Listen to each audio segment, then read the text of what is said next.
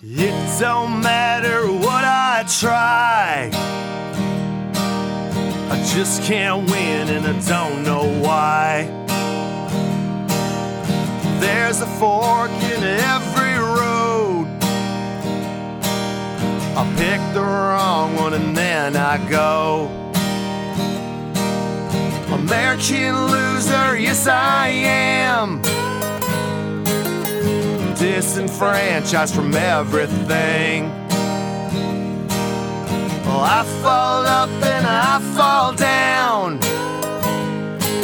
An American loser the day I was Hey, folks, welcome back to the bunker. Okay, we're down in the bunker. We're in the basement. Something's going on upstairs here at the Bell Works. The beast. Indeed, indeed. We are downstairs in. Um, this is kind of the room at the Bell Works here. Uh, for those who- who are not familiar with it, it's a very strange building. This looks like where Cobra Commander would be meeting with um, his underlings to plan the next attack on the GI Joes. Fair If they were making a new GI Joe movie, this would be like the place that like the kids would uncover and be like, "What was this place?" But they see like Cobra Command signs everywhere in the dark. they flip the switch and they're like, "Oh fuck, we shouldn't have done that." Kahuna's writing his origin story already, folks. He's got some stuff figured out. I'm KP Burke. You guys know the deal. I'm a New Jersey-based comedian. I'm uh, someday I won't be. We'll see what happens. I don't know. I think I'm just branded this way forever. But that being said, with me as always, my Delph of a dad, Lawrence Patrick. Say hello, sir. Hey, folks, how we all doing today? We're here greeting you guys from a. Uh, first of all, and by the way, kudos, of course, as always. We are grateful for uh, Ming Chen for everything that he does here for us. Um, the Kahuna stepped up yet again today. The Kahuna arrived, saw that the studio was in uh, uh, ill conditioned for uh, us to record here, and he decided to spring into action and go full aloha, which means hello and goodbye. As he brought us downstairs into the nuclear fallout shelter of the Bellworks to record this very episode. Oh, that's two levels down, man. We're we're, we're in Cobra Command space. Remember, keep it consistent. You idiots. Life is good, man. Kahuna, how are you doing, buddy? Behind the ones and twos, as always, folks. You know him. I'm good, man. Things are good. Freaking, uh, I'm losing some weight. I'm down ten pounds. He looks good, folks. He looks good. So, Yeah, I'm listen. feeling good. if you are uh, if you are a female listener who is single, okay, uh, Hit send me up. Kahuna What's good? If you are a gentleman uh, looking for some sort of a rendezvous, never to be spoken of again, but you would say we can. We'll always have Holmdel. Um, Kahuna is an equal opportunity. There you go. that velvety smooth dark chocolate. Welcome to American Loser Radio, exactly. where we put the spotlight firmly, Super sounds of the seventies. Um, firmly on second place. that is what we're going to do here today. And today, the entire episode. This is actually one of our more ambitious episodes, wouldn't you say, uh, Lawrence Patrick? Yeah, this was uh, this was a good one and a good meld of uh, opposing viewpoints, if you would. Yeah, we don't want to only cover um, Black history during the month of February. I think that th- there's too many good stories to have it just. Also, the shortest month of the year uh, should not be. You know, th- there's too many stories to fit in just that one tiny month. So we're going to tell an interesting story. It's not Black history per se, Kahuna. We are going to attack this um, myth, if you will. Now, there is a myth. You're familiar with the idea of uh, having a um, overcorrection. uh, yeah. This is two chronic overcorrections back to back um, that kind of make this uh, this whole thing a little uncomfortable. You can see where the the impact of the the cultural movements on both of these things are kind of still prevalent today. Um, and we're going to mention stuff to you that's absolutely based in our pop culture. However, comma, we have to juxtapose them against one another in order to better determine the story here. So you'll figure out where we're going pretty quickly here, folks. But history matters. If you don't know it, you are doomed to repeat it. But the worst thing is when you think you know it and you miss out on a couple of huge details that alter your own perception. This can be from your own ignorance, uh, lack of information, poor sources, unlike this show where we do all of our research before we open up. We've been wrong on occasion. We've missed a couple of things, but don't worry. There's always that one. You know, usually our great listeners, especially the founding losers, they do like to keep us honest on stuff, which we appreciate too. that is the dope part of the show. Oh, Like it's when really if we do if we do make a mistake, we usually correct it in the following episode. Uh, well, we try to. We always try to be honest. If we miss something and it's bad, we'll address it. If not, we're just like, yeah, that wasn't part of it. So I remember we did an episode on Melvin Purvis, and there was a guy that was furious that we didn't cover the torso murders, and I was like, hey, I know that you wanted more for the money you didn't spend on this free show, right. but I'm very sorry we go. missed that. Sometimes you get what you pay for. Exactly. And now, you if didn't you're pay for if any you're of a it. hero, if you're a hero like a lot of our heroes, okay, we have we we have a good number over at the Founding Losers, man. We really do. We got people that support and love the show. For as little as three dollars a month, you can help support this thing because, again, we, we're trying to keep it rolling out on the regular here. It's very difficult with scheduling. It's very difficult with a lot of other stuff, and uh, two other new projects that are kicking off. But we are going to get right into the nitty gritty of this one because we want to give you people what you deserve, okay?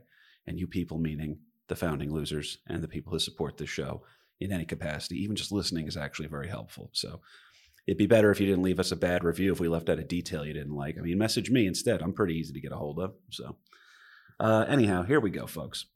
So, as we often say here on the show, if one side sees it one way and the other side sees it totally the opposite way, the truth is probably where, Kahuna? Just somewhere slightly in the middle. Exactly.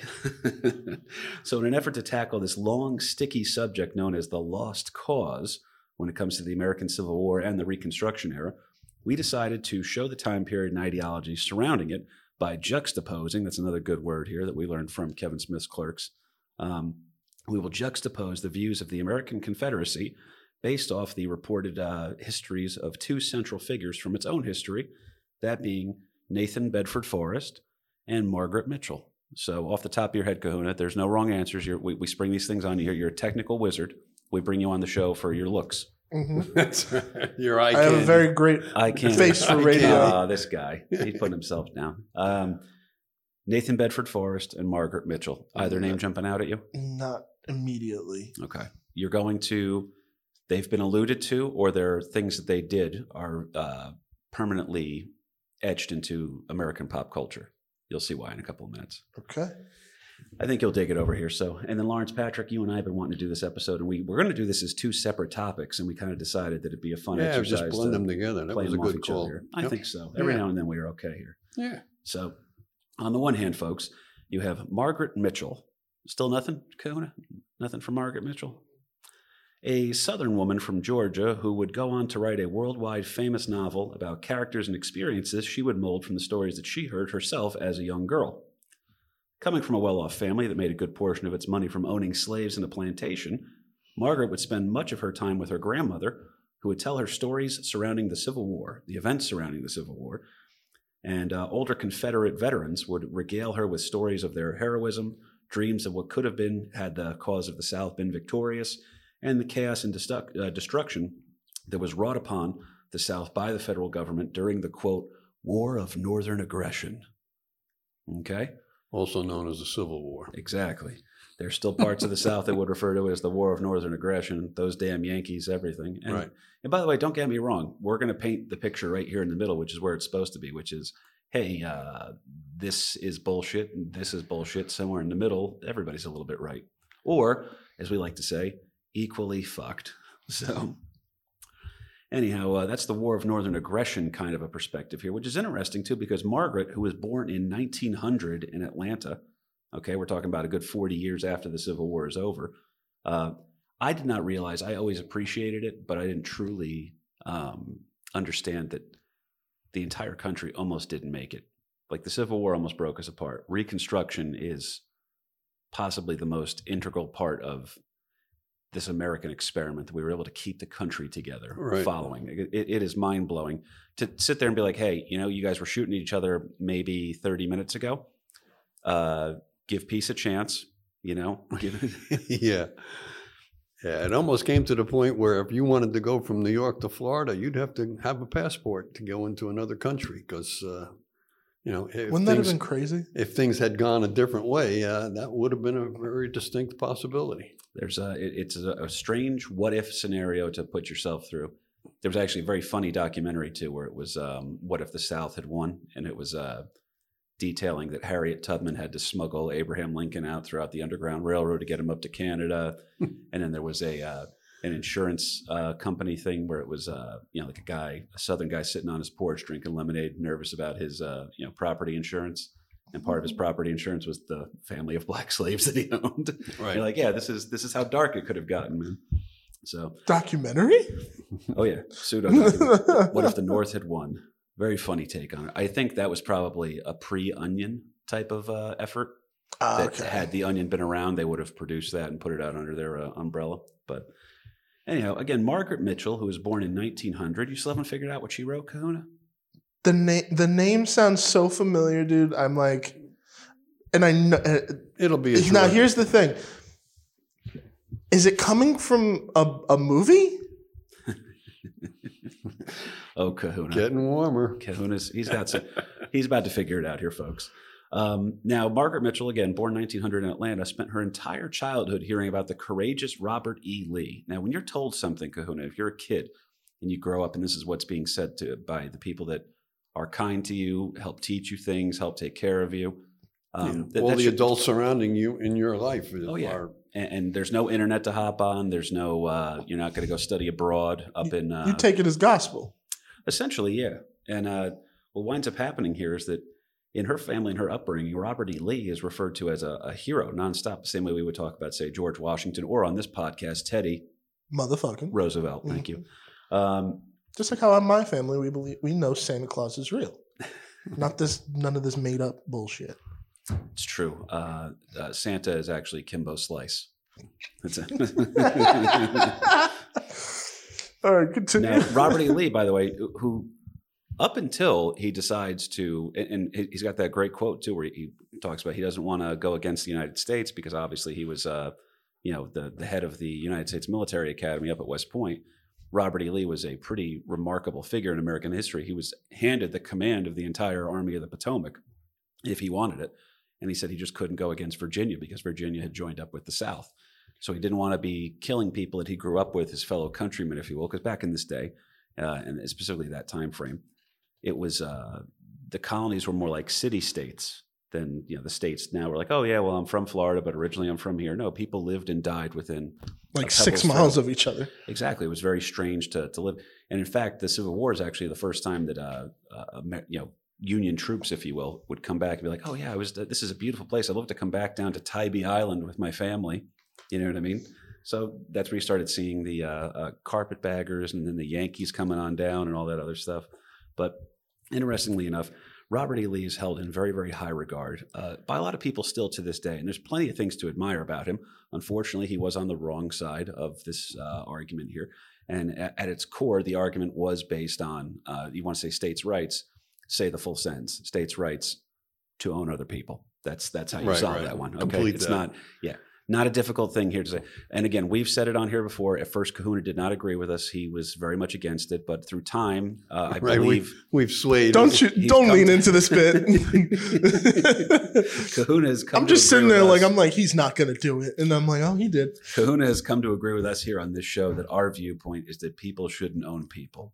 And uh, Kahuna, uh, uh, it took us a while to bring the boy around to that line. Of was, it was a very stubborn mindset, you know. Yeah, right. I'm v- I apologize greatly. yeah. If we told people you were Samoan, though, we could convince them. Like, like, listen, he had slaves, but he ate them. It's Don't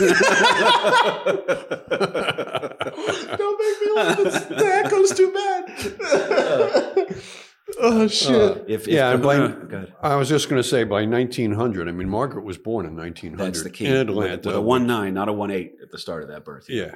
Um, Robert E. Lee had already died. He died in 1870. So from the close of the Civil War um, to now 1900, he his image or his portrayal is almost you know akin to sainthood to the Very to the Southerners. Now- now he's the guy- so you this can was make the her. argument So with. this was her Jim Henson. It's there. I, that's interesting. That's actually interesting to say. Because I mean, well, think of it like this: it's the figure that you hear all your life about, and then you, you never knew, but then you get po- you hear the positive portrayals from at least this one side. Because I'm assuming no one told her like, well, there was this one thing that he did.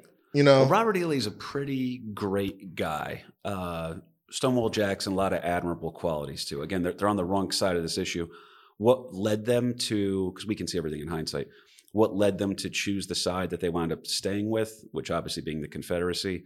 Um, th- that's the great what if question ever of all time. Um, these guys were from the South, and then the federal government is saying we're at war with the South, and they didn't want to go against that. So I, I totally understand that part here. The thing that you were kind of mentioning, though, Dad, is that Robert E. Lee, until he has said, "I cannot," what was it? I, I, I cannot go against Virginia or whatever the great Right. quote was that he had. Right. Up until then, he is a beloved figure in American history because the guy has lineage, his his roots, if you will. His father fought in the American Revolution with Washington. He himself, Robert E. Lee, was a hero of the Mexican American War. He was considered one of America's greatest military minds, and uh, the idea of him being a traitor was something that young Margaret would never hear from any of her childhood influences. So, uh, I mean, Margaret, she didn't even know that the Confederacy had been defeated until she was 10 years old. Imagine knowing about the Civil War for quite a period of time and then not knowing how it ended. Right. You're like, a, so uh, I'll, I'll give this. The Civil War is over for what, 55 years. Mhm. And when she's finally discovering as a 10 year old that, wait a minute, the South lost? How is It's that a strange time. It's a strange. So I would put it this way, Kahuna. Imagine if, um, imagine if you were told that the first Star Wars was the only Star Wars, right? The I'd be happy. A New Hope, right? And then you say, oh, they made a second one, and it just ends on the second one, and there is so it's Empire Strikes Back. Oh, so the better example here is Ghostbusters. Luke You get hand. Ghostbusters one, then Ghostbusters two. All right, where's the third one? I gotta wait. How many years? Not even that one. Just imagine finding out that it ends on a down note, like uh, I was trying to say with uh, Empire, is that Robert E. Lee, this hero, you find out, oh, he lost. He actually surrendered at Appomattox. You're like, oh, uh, well, what happened to everybody else? You're like, oh, okay, so we're gonna, you're, you're getting the unabridged version of the story here now. So, but interestingly enough, is it based off the stories and the personalities that were informing her opinion on this? Uh, Margaret was led to believe parts of the idea that prior to the federal troops invading the South, the South was almost Camelot adjacent. So, Camelot being instead of the castles, you had plantations. The men were, instead of knights, they were worldly Southern gentlemen. And the women who were not uh, damsels in distress, but they were socialite Southern belles. That's kind of the imagery that's being conjured up over here. And we're going to get into all of that as well. But by using pre war antebellum South as the setting for a story of chaos, love, loss, and violence, it gave a sense to readers of a lost kingdom type of history and certainly paints the Union troops in an unfavorable light while they burn Atlanta to the ground and seemingly all that was beautiful about the Southern way of life. So, Yeah, the Atlanta that she grew up in. exactly. So, now it Yeah, may and- come and as I- a shock. I'm just going to throw it in there too that you know um, typically we hear that the the winners are the ones who write the history books, Mhm. but as a young girl growing up in Atlanta, um, the history books were, let's say, slanted in a little different view. It wasn't, 1000%. yeah, it wasn't the uh, the northern history books that were that she was reading. It was the southern version of History rewards History, the then. victors by letting them write the history books. right.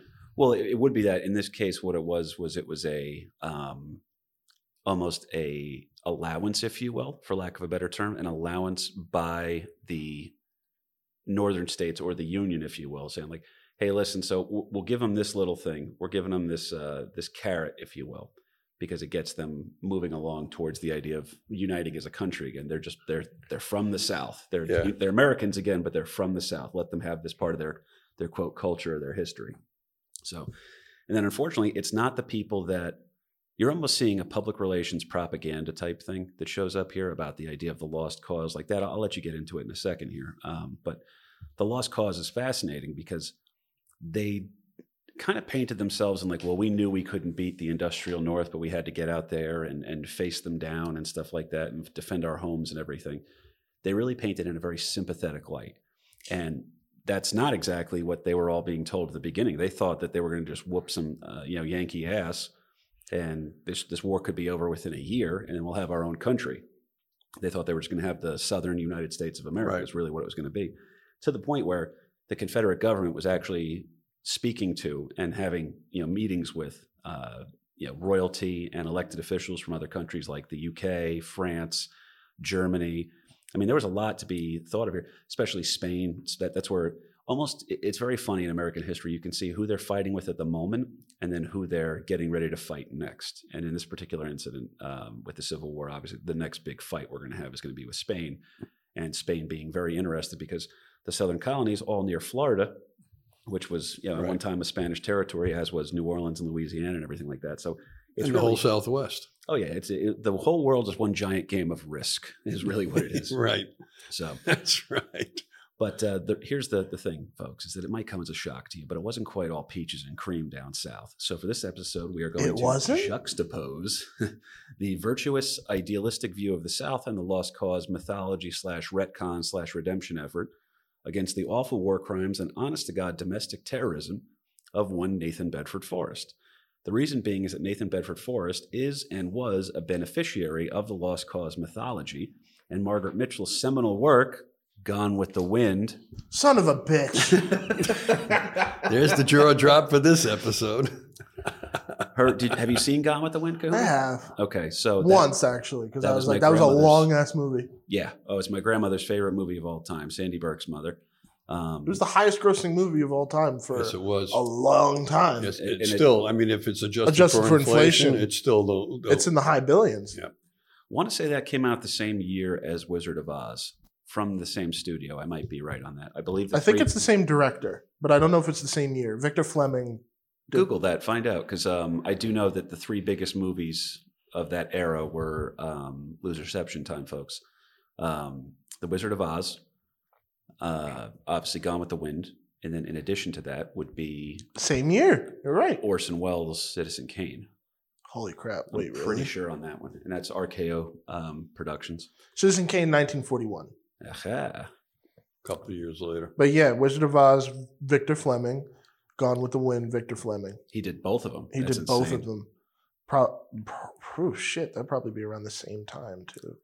I think they would have been. That that wouldn't shock me on that one. So we're going to jump into this one here. We're going to use Nathan Bedford Forrest and his real life deeds and actions as told by the people that knew him uh, versus uh, Margaret Mitchell's creation of this Camelot like version of the South. That, and, and by the way, we were talking about this earlier on the way over here.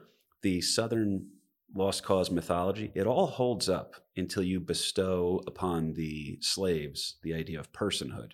So, in an ethics class I took at Brookdale, of all places, um, we were discussing the concept of personhood. And this guy that was talking to me in the class was trying to give like a gerbil personhood. And he was like, "Oh, if the if the gerbil has like a personality or something like that, yeah. What's the root word of personality? Person. So, are you saying a gerbil is as impactful of a life as a human being? The argument that comes up there with uh, right to live, right to die, all that other stuff here too. The bottom line is this one: as soon as you give these um, uh, former slaves the right to vote, if you will, are we okay or should we? You okay? You're in pain. Yeah, no, I was like my, my knee clipped the table, and I was just trying not to scream. Don't Good scream, good sir. Um, so we're going to juxtapose those things over here. It, it's very you can see why the Southerners believed this idea that oh, it was a lost cause. We were doomed from the start. We should have done this. We were trying to stand up for ourselves against the federal government because the federal government came in and with William Tecumseh Sherman, they burned everything to the ground. So it's very easy to paint them as the villains in this one here too. But you're also saying, oh, by the way, they, they ruined our way of life. What was your way of life? Well, we used to own people. oh, so everybody's wrong here. Yeah. Good. So, anyway, but that's the reason being is that Nathan Bedford Forrest he benefits very heavily from this lost cause mythology. There's people that try to make him akin to a folk hero. His childhood home is still preserved. You can go see it and visit it to this day. And there's a couple things worth noting here. Uh, this sympathetic light it's still very controversial to this day. One of my favorite bands ever is the band with Levon Helm and Robbie Robertson, who's Canadian, oddly enough wrote the song "The Night They Drove Old Dixie Down," which still gets mentioned all the time. Ooh, that that falls into the, the the lost cause sympathy for the South thing, and it's really only gets noticed because Levon Helm has the most Southern singing voice of all time because he was from Arkansas, and his father used to tell, uh, you know, Levon Helm's father when the band would visit them, they would always say, "Hey, the South will rise again." Now, what does that mean? We're going to get back to where we used to be someday, or we're, we're on the rise, or we're coming back. Slavery's coming back. You don't know what it means, and depending on who you're talking to, it means all those things. Right. So- It, it becomes a battle cry for a lot of different viewpoints, a lot of different folks. Oh yeah, that's uh, you know, again, it's not too long ago you could see uh, footage from Oakland, California, of Lynyrd Skynyrd playing with a giant Confederate flag in the background, and that just meant being from the South, and that's what they meant by. And then, unfortunately, neo Nazis and neo white nationalists and all that. They completely adopted that, and by the way, borrowed a lot of it from this lost cause mythology. These people, you don't know what these people are like. They were going through it, blah blah blah. It's like, yeah, they also owned people. So tell the full story. That's all. Say the full sentence. The South will rise again, and what? but anyhow, uh, more important here is that as a young girl, there was a carriage ride that young Margaret Mitchell was on with her mother. Margaret would see open land in the south, open land as far as you can see Kahuna. And then every now and then there'd be a little tiny chimney or a stack of uh, uh, bricks or stone, if you will. And they, the nickname for them was Sherman Sentinels. Sherman Sentinels. So you're looking out, you see all this open land, there's nothing to be seen, and then there's just a chimney out of nowhere. What do you think was there beforehand, Kahuna? Oh, uh, Yeah, it's. Somebody's house. I was I one was trying to put it like just chimneys. I was like, oh, okay. yep. They- Someone's log cabin went bye bye. They got Well, burned. more than a log cabin. Yeah, log It was cabins, whatever houses, there was a estates, Log plantation cabins, whatever. Right. Yeah. but everything was burnt down, and all that would remain would be, oddly enough, the fireplace. So, um, but those things would be known as Sherman Sentinels, uh, or these leftover stone chimneys over here. That was remnants of William Tecumseh Sherman's march to the sea, where he enacted his scorched earth policy, which is total war. It's called, which is take this over. Uh, you know, burn everything in sight, burn the crops, destroy the rails, destroy everything. Don't don't make sure they know they're in a fight, and you're bringing the fight to the to the people as well. Yeah, I mean, it's more than just the armies. That uh, well, who's who's supporting the army? Well, the people and uh, Mm-hmm. the farms and everything else are supplying and munitions and food and everything else. Well, we're going to take the fight to the to the people, and that's where that scorched earth policy was. Uh, kind of put into play by I think around 1863 or so. Well, that, that's another reason why Reconstruction, my dumb mind as a kid was saying, oh, Reconstruction, that's when they were fixing everything that they broke during the Civil War. That's what I thought. I'm like, oh no, Reconstruction is we're a country again. How do we bring on these people that were literally just carrying arms against the federal government? And again, How do we normalize traitors? well, it, it's that too. It's, um, I mean, think about this one. If you want to play this one for a second, uh, the British defeat, you know, the Continental Army, and uh, we're all witness to. Did they hang George Washington, or do they realize that you're just going to piss him off and his supporters off? And Thomas Jefferson's going to write some great, you know, second edition letter telling you to kiss his ass again.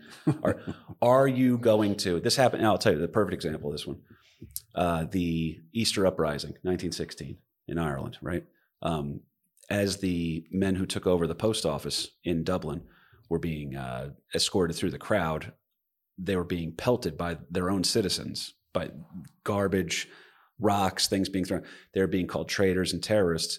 And it wasn't until the British government executed them with no trial or mock trials, kangaroo courts, they actually had to one guy was so wounded that he had to be sat down in a stool in order to be shot up against a wall. Right. They had to prop them up in a chair so they could shoot him. When you come down too hard on the traitors, you, uh, in a sense, lionize them. So that's why you had to be very careful with this reconstruction effort here. And they were saying, "Oh, well, what are we going to do? We're going to give, um, we're going to tell the South that uh, all of the slaves now have the right to vote, but the landowners don't. That's going to be a weird balance of power. And there's no right way to do this. And we got truly John Wilkes Booth. You want to." John Wilkes Booth wipes his ass with the American cause on so bad over here because Lincoln would have been more sympathetic to the South and more orderly with the South than Andrew Johnson ever was. Andrew Johnson will go down in history. I, I would say, I think it's easy to say he's the worst president we ever had, worst man for the job. When you're locking yourself in your office so that you can't find out that you're being removed as president, um, Yeah. pretty much a bad look Yeah. all around, Yeah, folks. But to get back into Margaret Mitchell and what's going on over here, because we are talking about a big, very important topic. So that's why I want to make sure we're not, uh, you know, glossing over any details over here. But this, uh, during one such car- uh, carriage ride that Margaret Mitchell's on with her mother, Margaret recalls being told about the war and the world before it. Her mother warned her about um, what would happen. She goes, Hey, this is a very safe world that we were living in. And I grew up in a very safe world. And then one day it exploded from underneath me. Literally, the exact quote The world will explode underneath you one day, and you best have a sword to wield when the new world comes knocking at your door.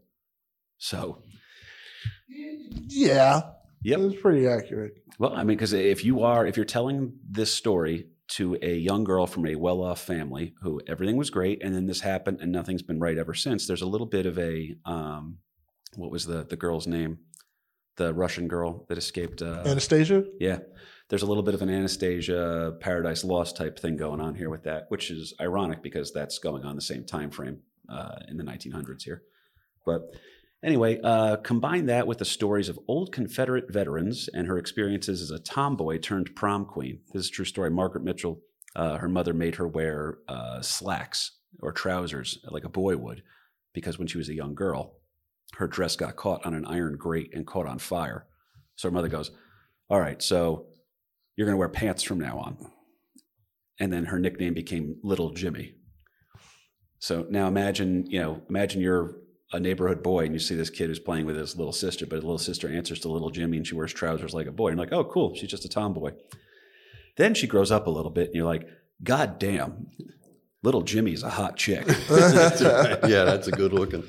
That's a good looking tomboy for sure. Oh yeah, she went from uh, tomboy to prom queen pretty much in uh, Atlanta high society. She was a great dancer. She was very, uh, very learned woman. She was very, very liberal too, by the way, in terms of. Uh, As a great scholar once said, did her milkshake bring all the boys to the yard?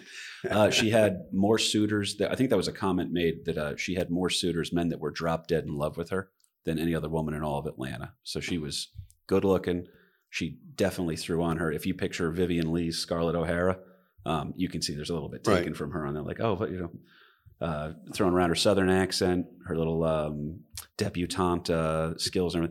And by the way, she was also uh, she collected old school porn. what? Yeah, She went to erotic bookstores when she was up in New York and stuff like that. And her and her husband would collect She's a old super school. freak, super freak. She She's was. super Yeah. freak. yeah. It's those Southern girls. They uh, What was the name again? It's, it's the truth, man. Southern Yeah. girls are uh, she had a little they're edge to her. characters. Oh yeah, No, what was her name again? Margaret Mitchell. Mar- Margaret. Our girl Margaret gone with the wind, Margaret. And we've been setting up this whole time. Damn. All right, Margaret. Good for you. Well, she's uh, like I said, uh, her life is very interesting. She winds up working as a reporter uh, because she displays this obvious intelligence. She's uh, got a curiosity that leads her towards a love of book. She's working as a reporter. She's the belle of the 1920s Atlanta Ball, and only truly sat down to write her masterpiece, which would become Gone with the Wind, after her husband begged her, "Margaret, can you please just write a book instead of me having to carry all these books with us every time we travel anywhere?" She brings that. Picture Belle from Beauty and the Beast. That's kind of what she was. So she's Belle. She's always lost in a book or something like that. She's uh, nerdy but very good looking. Everybody's all about her. And the husband goes, "I'll buy you this typewriter. You just write your own book." And I guess she had hurt her ankle or something like that. yeah, that. she was in a car accident where she hurt her ankle and she was kind of uh, disabled for a while. So there you are at home uh, in the middle of COVID. Right? You got nothing else to do but hang out. But uh, all right, so I'm going to finally sit down and write a book because I really can't get out and about so much. So Yep. When Kevin Smith uh, got COVID, he wrote Clerks 3 and Mallrats 2. Clerks 3, starring Christian Cortez, whoever that might be. Yeah, who? I don't know. Who that is. well, uh, she swaps out her own reading for the typewriter, sits down, and over the next three years writes the novel that will change her life, change history, help create one of the most acclaimed motion pictures of all time in Gone with the Wind, where, whose story will revolve around Scarlett O'Hara, a plantation owner's daughter whose life gets turned upside down by the Civil War. Now, by the way, too, she was also an Irish Catholic, Margaret Mitchell, and they were not treated as well as they could be. They weren't accepted into the upper echelons of high society in the South as well, which is interesting because they're like, I don't understand. They won't treat us. That. We own slaves just like all the Protestants, Right. but we're not welcome because we're Catholics. yeah, yeah, there it's was really a, a strange. anti-Catholic sentiment for sure. But uh, it was interesting too because I one side of the family was Protestant and the other side was Catholic. But she did Yes. go to uh, some Catholic boarding schools and stuff to uh, Mhm. to for her upbringing. But again, you're you're hearing the history uh, that might be a little slanted uh, one way or the other, and so many things within Gone with the Wind, within the book Gone with the Wind, are taken from her own Upbringing. upbringing, right? Um, I know in Gone with the Wind during Reconstruction, Scarlett makes a lot of money on uh, uh, lumber mill kind of a thing, and that's really where Margaret's family made a lot of money post Civil War was in the Mhm. lumbering business because if you're burning Atlanta to the ground, what are you going to do? Um, after the war is over, you're gonna have to rebuild. Rebuild. what are you gonna need? You're gonna need a, lumber. a Lumber. shit ton of lumber. So they made a lot, a lot of money with that. But uh, and all the different stories that you heard, Which would be considered war profiteering um, if it was another country, right? But yeah, yet, no, we're, we're self profiteering. yeah, Now, in her use of what we're going to call local color, to borrow a literary term, because she's using local color, um, and local color meaning that you know that the pulling of uh, sights, sounds, and true experiences uh, native to whatever the place was, the place or time, to give it a sense of authenticity. So, in order to do that, she took the stories, like you said, Dad, from stuff that she was told, impression that she was given of the times, and other writings by other authors that she admired. Because Kahuna, how many times did um uh, did your mom ever tell you to turn the TV off and go read a book? A lot. Okay, so let's say you turned off SpongeBob SquarePants and started reading Mein Kampf. Would your mom still be happy? He, you're about to say what, and you're right. yeah. That was quite the jump. It is now. Now, hear me out on this one. If you Who were to- lives in a pineapple under the sea? SpongeBob SquarePants. Jawohl. uh, beer hall putsch, man. Oh my god! Uh, I don't want to say. I just I love the jump. I'm sorry, that was Oh, great. because because it's crazy. Think about this one. So, uh, so what was hers? well, her jump. It's not necessarily anything that bad or that drastic. But I'm just saying is that uh, they encouraged her to read, and when unfortunately one of the things that she was reading was, um, she would read an author by the name of Thomas Dixon, who had written a very popular trilogy of novels. The first two um, with titles that will tell you everything you need to know. Remember, what we're always saying this here. Say the full sentence. Okay. Her first novel was, uh, I'm sorry, the, the first novel written by this Thomas Dixon fellow that Margaret Mitchell discovered and really enjoyed and, and said kind of painted the idea of this Camelot South for her that she then put her Gone with the Wind taking place within, her universe building, if you will. Uh, the first novel is called Leopard Spots. Okay. And Oh, you want? Do you want the full sentence? yes, please. You sure, Kahuna? Yeah. Leopard Spots, a romance of the white man's burden. I don't think I wanted the full sentence. But the second novel was different. The second novel was going back towards a uh, uh, Scotch Irish type of a, a feel here. The second novel is called uh, The Klansman. and Oh, I'm sorry, The Klansman, a romance of the Ku Klux Klan. also Birth of a Nation. Okay. Huh? really? Weird. Cahoon? Kahuna. Are you sure? You Where'd just popped that out of your Did you read ahead, Kahuna? Wait, Did, are did you fucking serious? So, Kahuna, let me ask you this. Um, now, the novels are very popular, and they tell the story of Reconstruction era South that saw blacks as uh, downtrodden lesser thans with a penchant for theft, rape, and violence. So, who could stand up to the gangs of ne'er do well, recently enfranchised black voters in these novels? Perhaps, perhaps, Kahuna, Oh. a secret brotherhood of superhero like cloaked figures that are spring into action in the night to defend The what is right organization. with their white robes and their hoods. So that should open up the floodgates as it is here. We don't like when we hurt the kahuna during these episodes. Yeah. We never try to hurt him. Yeah, and they're- these white knights I was are fucking gonna- joking. Yeah, well, we're not. So, uh, these white knights who are going to um, bring law and order back to the reconstructed South and get rid of these federal troops here, and then, but also to defend um, womanhood against these newly freed black voters who are going to be raping and pillaging our, our white women. Uh, who you gonna who you gonna call? Don't do that. Don't destroy Ghostbusters like that. That's not fair. well, Well- the floodgates are now very much open here. The main takeaway being from this is that the man named Thomas Dixon Jr., who wrote the novels that helped inspire Margaret Mitchell's view of the South, antebellum South being pre war South, right? Which, by the way, I'll be fully honest, uh, antebellum South had uh, great fashion, great architecture. Uh, there's a lot of positive takeaways from that. Yeah, that was great. And And full sentence. That's the whole thing. You say the full sentence. say the full sentence. Talk out of both parts of your mouth. Don't be like, well, you know, the, uh, the the food was really good down there, made by the slaves who prepared. it." um, no shit, the food Exactly. was great. the, the fashion was really good. It was very difficult for the women to get in and out of their very tight dresses, but they had slaves to help them do it. Um, it's it's a difficult uh, it's a difficult thing to to go through, but we are trying to tell the full story. So you have to tell the goods and the bads with it. Yeah, and that whole romance of uh, of uh, antebellum South of uh, things were great and the plantations or the castles. Like, I mean, one of the most popular books of the pre-Civil War times was Ivanhoe. Uh, you know, the knights in shining armor rescuing damsels in distress and the defender of uh, uh, Virtue. virtue and everything else that uh, uh, the chival- chivalrous knights uh, of the of the Round Table. All of that was later factored into the uh, the Lost Cause uh, mythology. Oh, without Oh, yeah. I mean, and mythology is without a doubt too, and and that is a the, the worst part of the lost cause is actually the second time around, if you will. So you got the veterans trying to say, ah, well, we knew we didn't have a chance, well, so they're kind of lying because it's uh the I forget what the uh, psychology term is, but it's um they put up such resistance to the idea that you know they never had a shot or whatever that that they truly lost the war, or that their generals weren't good or the cause wasn't just that they went into this uh, this place where they had to reconfigure. It's a coping mechanism to sit there and be like, ah, we never had a chance. And then unfortunately, that gets re- it's not that generation; it's the next generation, the Margaret Mitchell generation. Like, well, they knew they never had a chance. They really fought a noble fight here, and like, oh, cool. All right, so there's some nobility to this.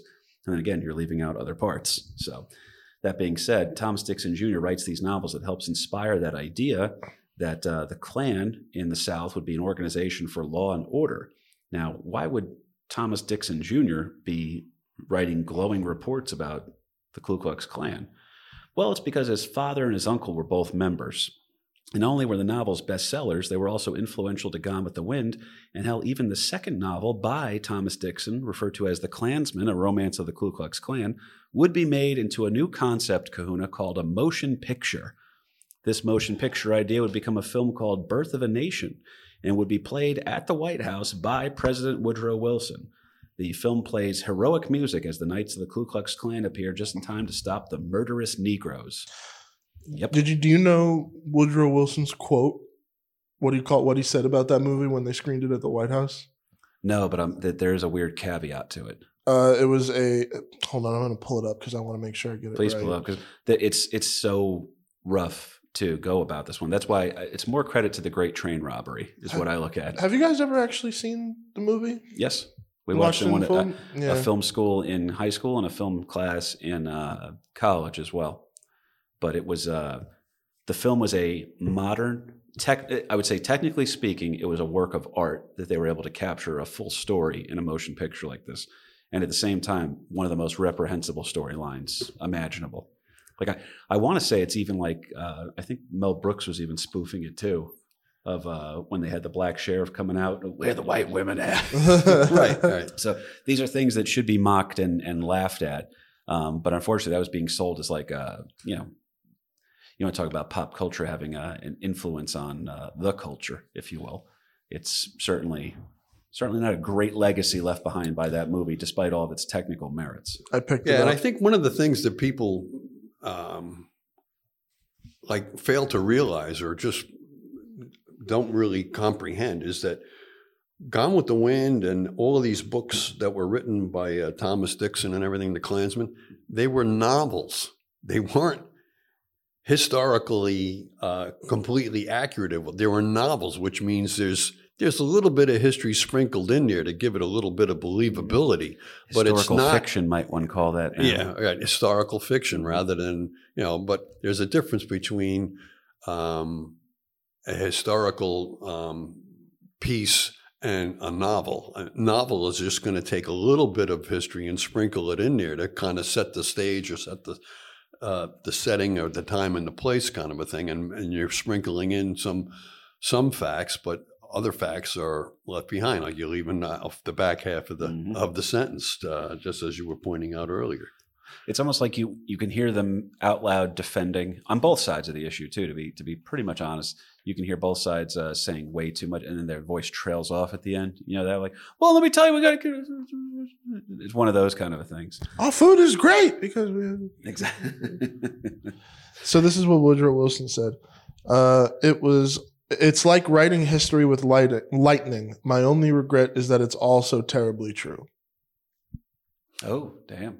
I wonder if that was because Woodrow Wilson's kind of a he's a crazy character in that one because he was the governor. He's from Virginia, became the governor of New Jersey before becoming the president, only because Teddy Roosevelt uh, decided to run on the third party ticket on that one. So he's a controversial guy. You can never really. we need to do that one more time. I think my mic was off. One more time, So, we're going to cue it up. Uh, Woodrow Wilson became president because Teddy motherfucking. Roosevelt ran on the Bull Moose ticket. Um, but interestingly enough, the, the whole story, I think you can say this with ease, is that it was a technical wonder that uh, Birth of a Nation was made. And then it, uh, it, it really, when you look at the content of the story, though, it makes it more so a blemish than an accomplishment. Oh, 100%. So, Do you, and, and I'm only asking this just because we're in the midst of the history thing. There was something that popped up when I looked up Birth of a Nation on here, and it was uh, Brooklyn Chase. Yeah, Brooklyn Chase for whatever reason. Um, but it was the question of whether or not that film deserved to be in the national registry with other movies. And my argument still is yes. Like I think it's important to not lose track of like what you say, history is doomed to repeat itself if you don't take account for what happened. Oh yeah, and then if you to have this conversation that honestly that we're having right now as well, it is important to guiding people down. Okay, well, this is what was acceptable back then. This is why those people thought that. A lot of people are sold a false bill of goods on this whole thing, which is why we're going to go ahead and we're going to eliminate. Uh, we're going to take the the fresh uh, uh, aromatic aroma of uh, this antebellum South as spun in Gone with the Wind of pre-war um, Southern hospitality and everything.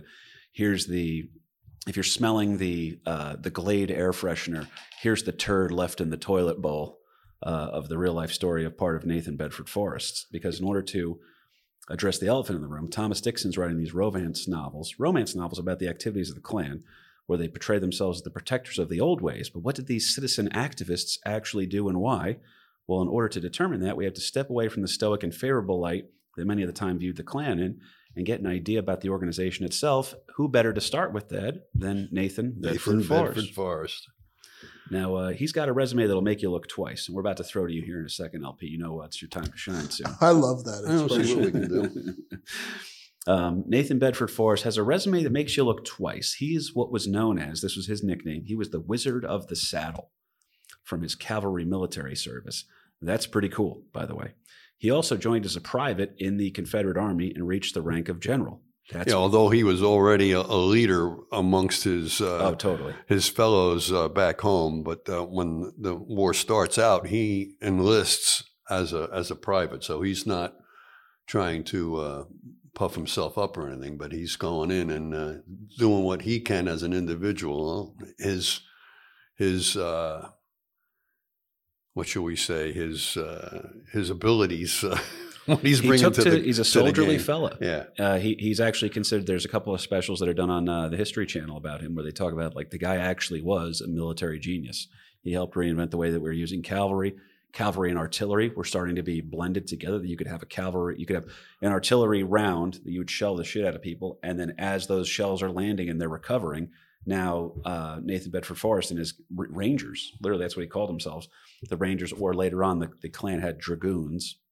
Um, they would descend upon you uh, and start slashing with swords while you're literally two seconds. Imagine this. Imagine you're just imagine you're a poor Irish fella just came over, just came over from the old country where you're being oppressed, and they send you down south where uh, you're afraid in England the, the Protest, I'm sorry, you're afraid in Ireland the English Protestants are going to have you killed. So now you come to America and they send you down south to go fight the American Protestants that are trying to kill you.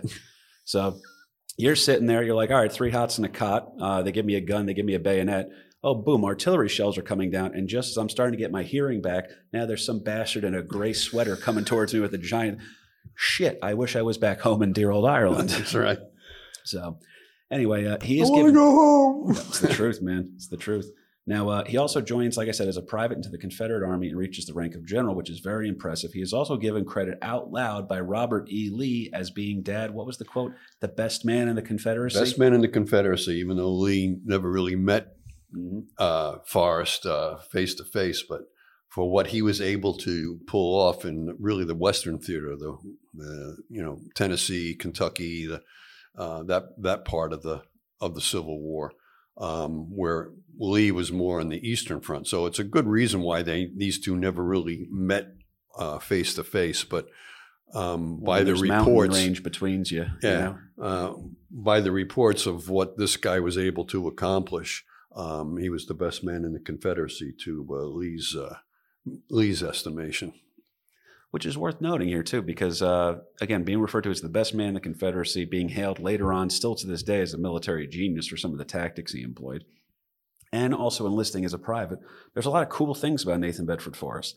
Then there's a lot of bad things. So uh, it's very hard to get over his war criminal charges from an incident at Fort Pillow, and it's a little bit more difficult to ignore the whole being the first Grand Wizard of the KKK thing.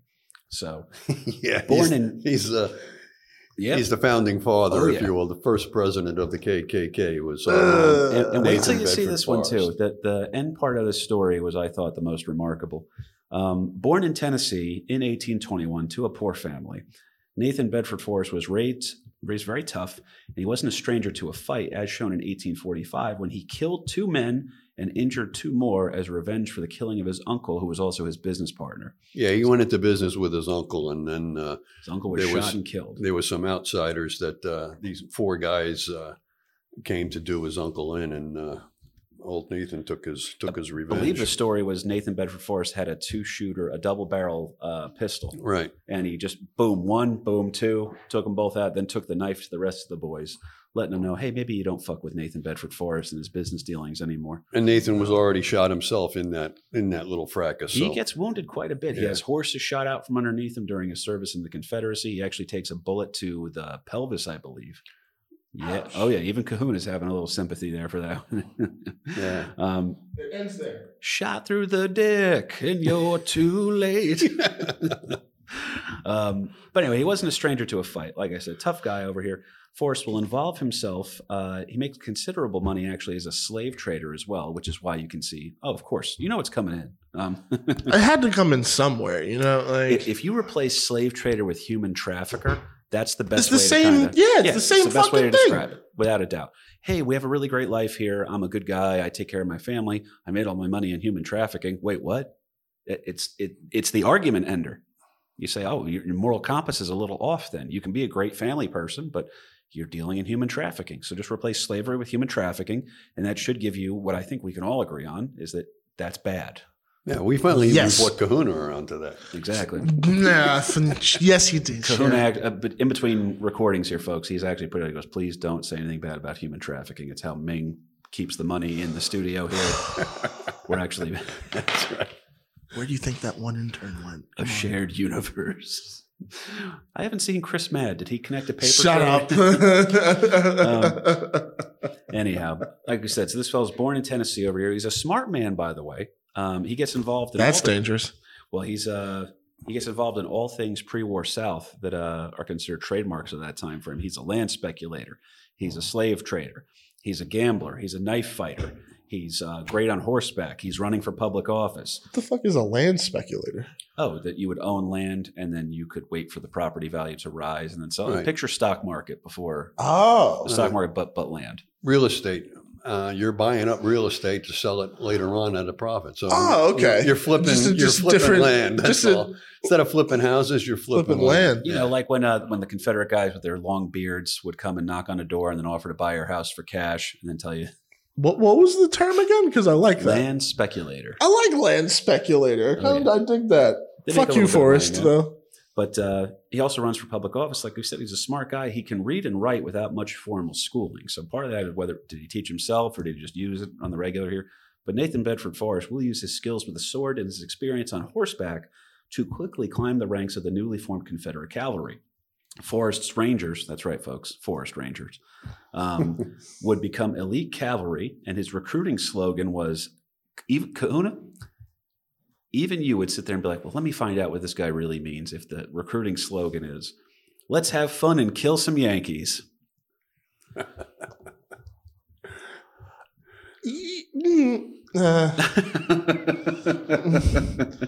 yeah, I'll tell you what, it works in terms of making you read the sign twice.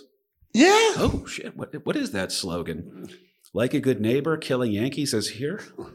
Um, Yeah. No.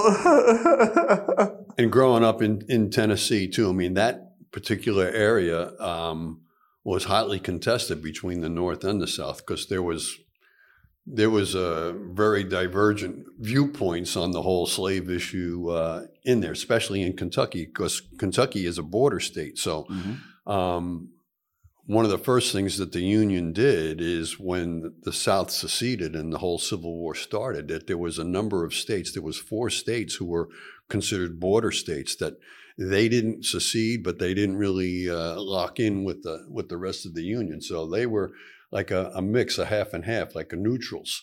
Um, and they quickly took over Kentucky and various parts of Tennessee to kind of seal that deal that is, hey, we're not going to have any more states pulling away from us. So let's make sure that uh, we keep them on, on our side and keep them under control. So things weren't really going too swell for the for the South early on in the Western theater, and that's where Nathan Bedford Forrest really came to shine because he would lead these these rangers into these varying raids that he wasn't um, he wasn't involved with any really large scale battles like we would come to know in uh, in the Eastern Theater, but uh, he was real good at. He was in at a couple of a couple of good fights though. A couple, yeah, he was in, I believe, Shiloh and a couple of the others. But his his real forte was um, going in and, and, striking in behind enemy territory and capturing uh, supplies and, and taking prisoners and stuff, and then skedaddling back to uh, to his side of the his side of the realm. So a little bit of a, a raider type yeah. uh, attitude here, which is uh, worth mentioning too, because he takes he's got a keen military mind, and he's going to take to the cavalry like a duck takes to the water. And then also, you're a if you're in the Western campaign, like you were saying, Dad, it's a little bit of a smaller pond. You know, all the great generals, Stonewall Jackson, Robert E. Lee, um, all those guys are usually yeah, a lot uh, of the big names that you come, oh, that yeah. we have come to they're, know. They're are, fighting in Bull Run, Manassas, if you're nasty. Um, you know, all sorts of different things there. But uh, so this guy's going to be a big name very quickly early on here.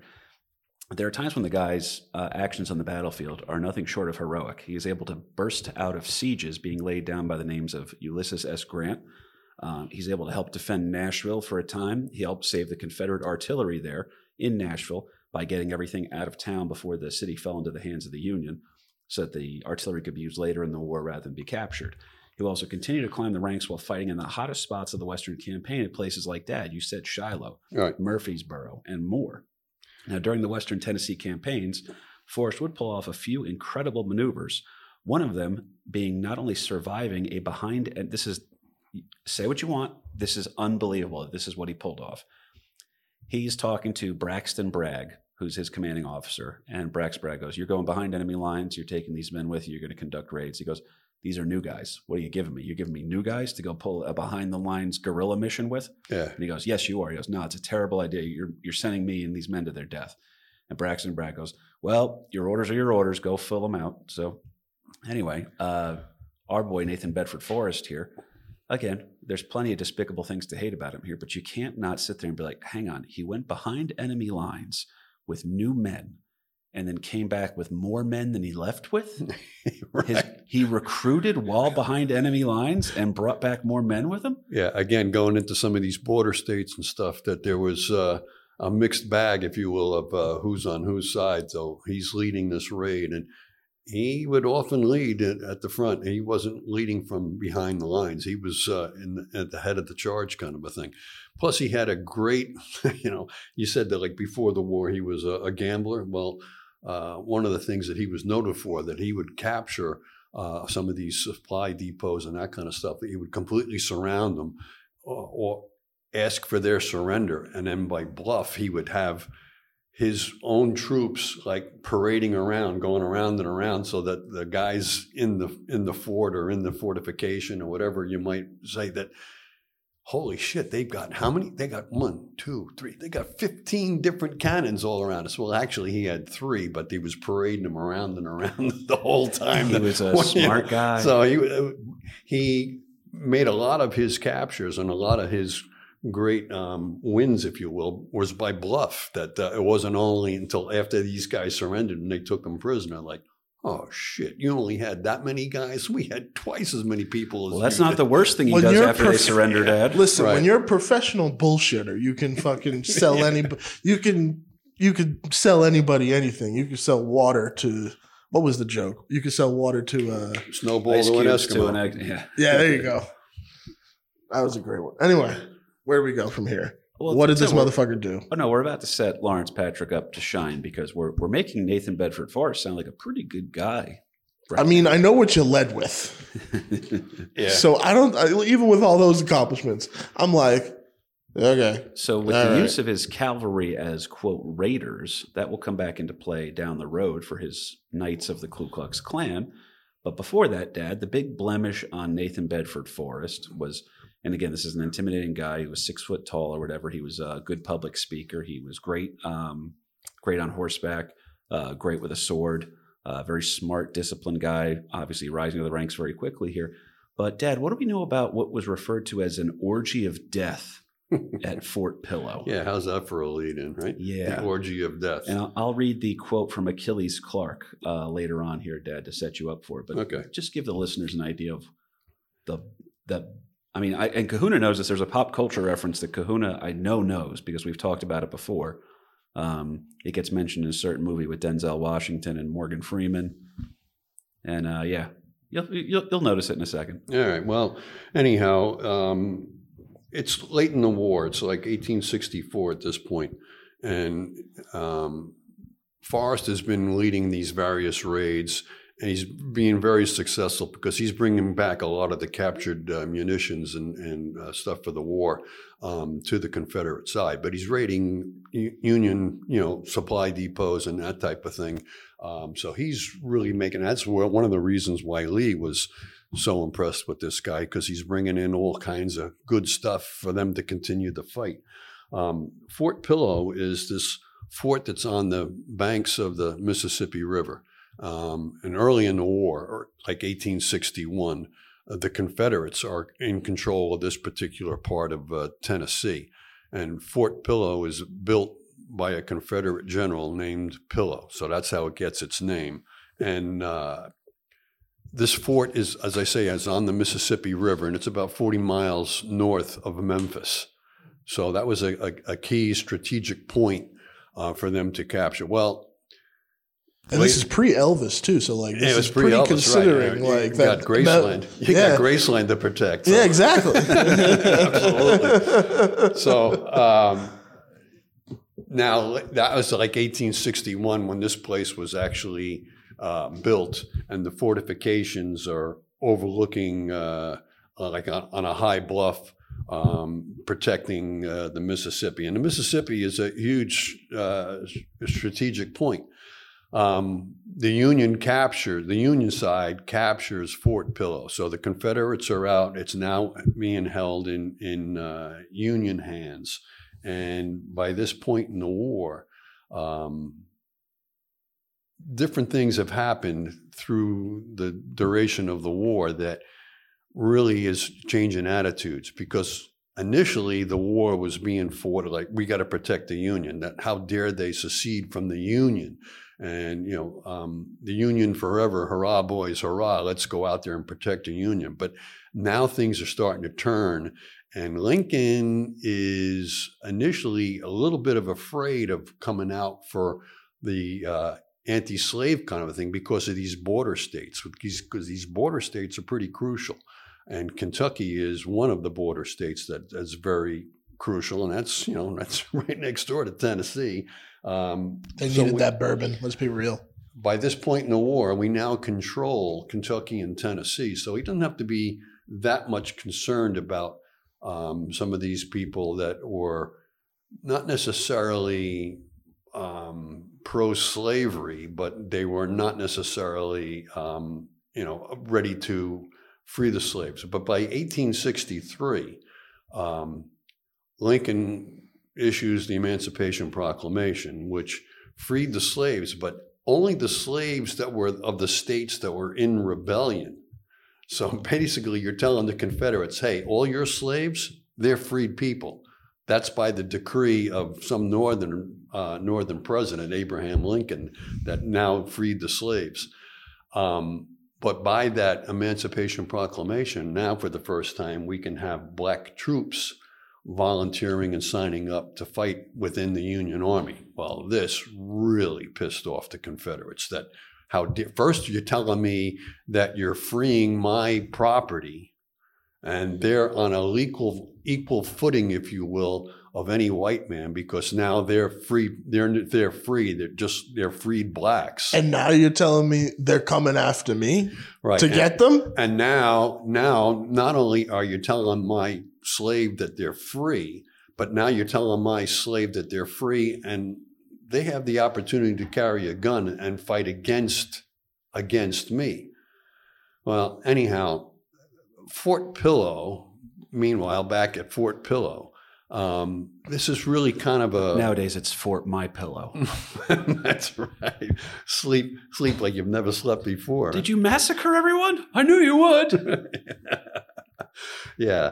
So Fort Pillow is not on the on the forefront of the battle lines, kind of a thing. It's kind of a a, a backwater uh, type of a thing because again, this has already been captured and the fight has moved further south.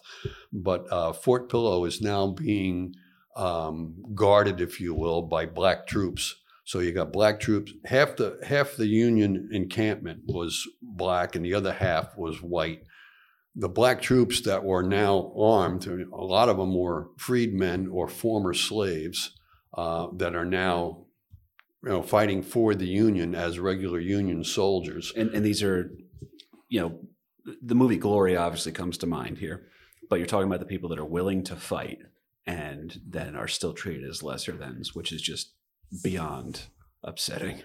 Yeah, so I mean, by Lincoln's proclamation, by January 1st, 1863, any slave in the southern states is now free, according to Lincoln. the Confederates might have a little something something else to say about that.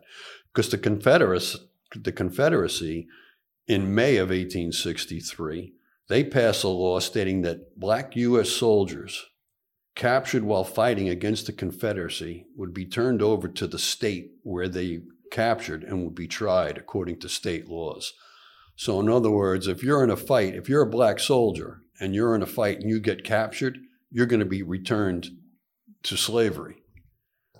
Or depending on how what the state law that you got captured in, it could be that you're going to be executed. You're going to be you're going to be killed outright. Well, now we're now we're so this whole thing. The Confederates did not take well to the whole Emancipation Proclamation, and even more so to the point where now you're telling me that my former slave could carry a gun and fight against me, that he's he's now shooting at me, kind of a thing. So this Fort Pillow is now being garrisoned by um, um, about 50-50 uh, between white and black soldiers fighting for the Union. Um, Nathan Bedford Forrest goes in and surrounds this Fort Pillow and is about to capture Fort Pillow. And um, early on uh, in the in the fight, if you will, um, they're able to the Confederates are able to get to within like 150 yards of the fort. There was a series of um, encirclements or, or embank, um, embattlements. They get to within real close to the fort, where Forrest has got sharpshooters set up where they're picking off these Union soldiers within the fort. And one of the first uh, snipers to, to, to shoot was takes down uh, the guy that's in charge of the Union garrison, this guy Bradford. He's killed. So now the second in command, or I'm sorry, Booth is the guy that was killed, and then this guy Bradford is the second in Who- command. yeah, and didn't want to let it on that. Uh, Yeah, and The didn't want to let it was know. like, oh shit, those that sniper fire that we took, which was uh, pretty intense. Um, they killed the, the commander of the of the fort. Meanwhile, on They the killed the commander of Fort Pillow?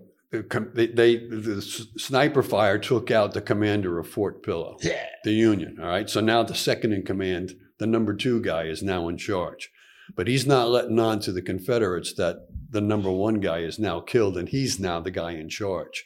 They're just like, number one says this, number one says that. Yeah. Number now this Fort Pillow, married. this Fort Pillow is on the Mississippi River, and it's one of the one of the uh, um, forts that are g- guarding Memphis, kind of a thing. But there's also Union gunboats on the Mississippi River. So, and Bradford, uh, Nathan. Uh, Nathan knows that these gunboats are on the Mississippi River. He's got the fort surrounded, but there's these Union gunboats on the river. and he knows that they're only about eh, maybe a half hour away. So there's possibility that there's going to be reinforcements, and now he's fighting on two fronts. He's fighting the guys that are in the fort, and he's fighting the guys that are on the river, and sending in reinforcements and stuff. So uh, old Nathan sends in this thing: you got to surrender, uh, and um, um, we're going to capture the fort. You're completely surrounded. Surrender now. And the commander, the new commander now, the guy that just assumed command, sends back a message. Well, give me a half hour. because he figures, well, within a half hour, I can probably get my guys to the river um, and jump onto the gunboats, or we can have reinforcements sent up to uh, um, counterattack you guys. Um, Either you fuck shit up or I'll fuck shit up. that's right. He Goes, hey, surrender. And he goes, no, give me, he goes, all right, well, give me an hour to think about it. And then what's Nathan Bedford Forrest right back, Dad? Now Nathan says, "I gave you 20 minutes. Let's call, let's call it 20 here. Should have get off the pot, dude, because we're going in in, in 20 minutes. We're we're we're we're um, you know re- recharging it again, and uh, you guys are going to be uh, you guys are going to be taken." Um, that's exactly what happens. This guy tries to forestall the, the whole surrender kind of a thing, does not surrender, but Nathan um, charges the fort and goes in. Meanwhile, some of the guys in the fort are trying to do the skedaddle and get down to the river, hopefully to the awaiting gunboats. Nathan had already sent some of his troops along the river to repulse the gunboat to the point where they're taking on, the gunboats are now taking on murderous fire to the point where they're closing up the gun ports to the to the gunboats. So they're just a big floating tub out in the middle of the out in the middle of the Mississippi River. They're of no use. These guys are now skedaddling from the fort and in the fort, and Nathan is sending in the troops, and it's a take no prisoners. There's there's a take no prisoners call that um, these guys are just slaughtering, um, slaughtering the Union soldiers. And if you're black in that fort, you're a pretty good chance that you're just going to be slaughtered. Even if you do surrender, even if you throw down your This is- weapons, This is where the quote's going to come in. yeah, throw down your weapons and surrender, you're going to be bayoneted anyhow. So Yeah, um, of course. 'cause you You know. know how that fucking works. So, um, you know, by that, by that decree and by that um, um, order, these guys are just rampaging, murdering, slaughtering um, whoever happened to be left in in the fort at this particular point. Now, Nathan Bedford Forrest will attempt to distance himself from that. And some historians try to say he had no, the, the Confederacy didn't acknowledge it, blah, blah, blah. There's a bunch of like catch all public relations propaganda, retcon, whatever you want to call it. But in a, a letter from one of Forrest's own sergeant, a guy by the name of Achilles V. Clark, who is writing to his sisters on April 14th, he will write out the following quote that should give you guys an idea of exactly what was going down at the massacre, the blood orgy at Fort Pillow here. Our men were so exasperated by the Yankees' threats of no quarter that they gave but little. The slaughter was awful. Words cannot describe the scene. The poor deluded Negroes would run up to our men, fall on their knees, and with uplifted hands scream for mercy, but they were ordered to their feet and then shot down. The white men fared but little better. We're talking about the, the white troops that were mixed in with the black troops at Fort Pillow on the Union side. The fort turned out to be a great slaughter pen. Blood, human blood, stood about in pools, and brains could have been gathered up in any quantity. I, with several others, tried to stop the butchery and at one time had partially succeeded, but General Forrest ordered them shot down like dogs, and the carnage continued. Finally, our men became sick of blood, and the firing ceased. Yeah. That guy is doing a little thing called not sugarcoating it. Yeah, no. There was no end. You know what I mean? Oh, without a doubt.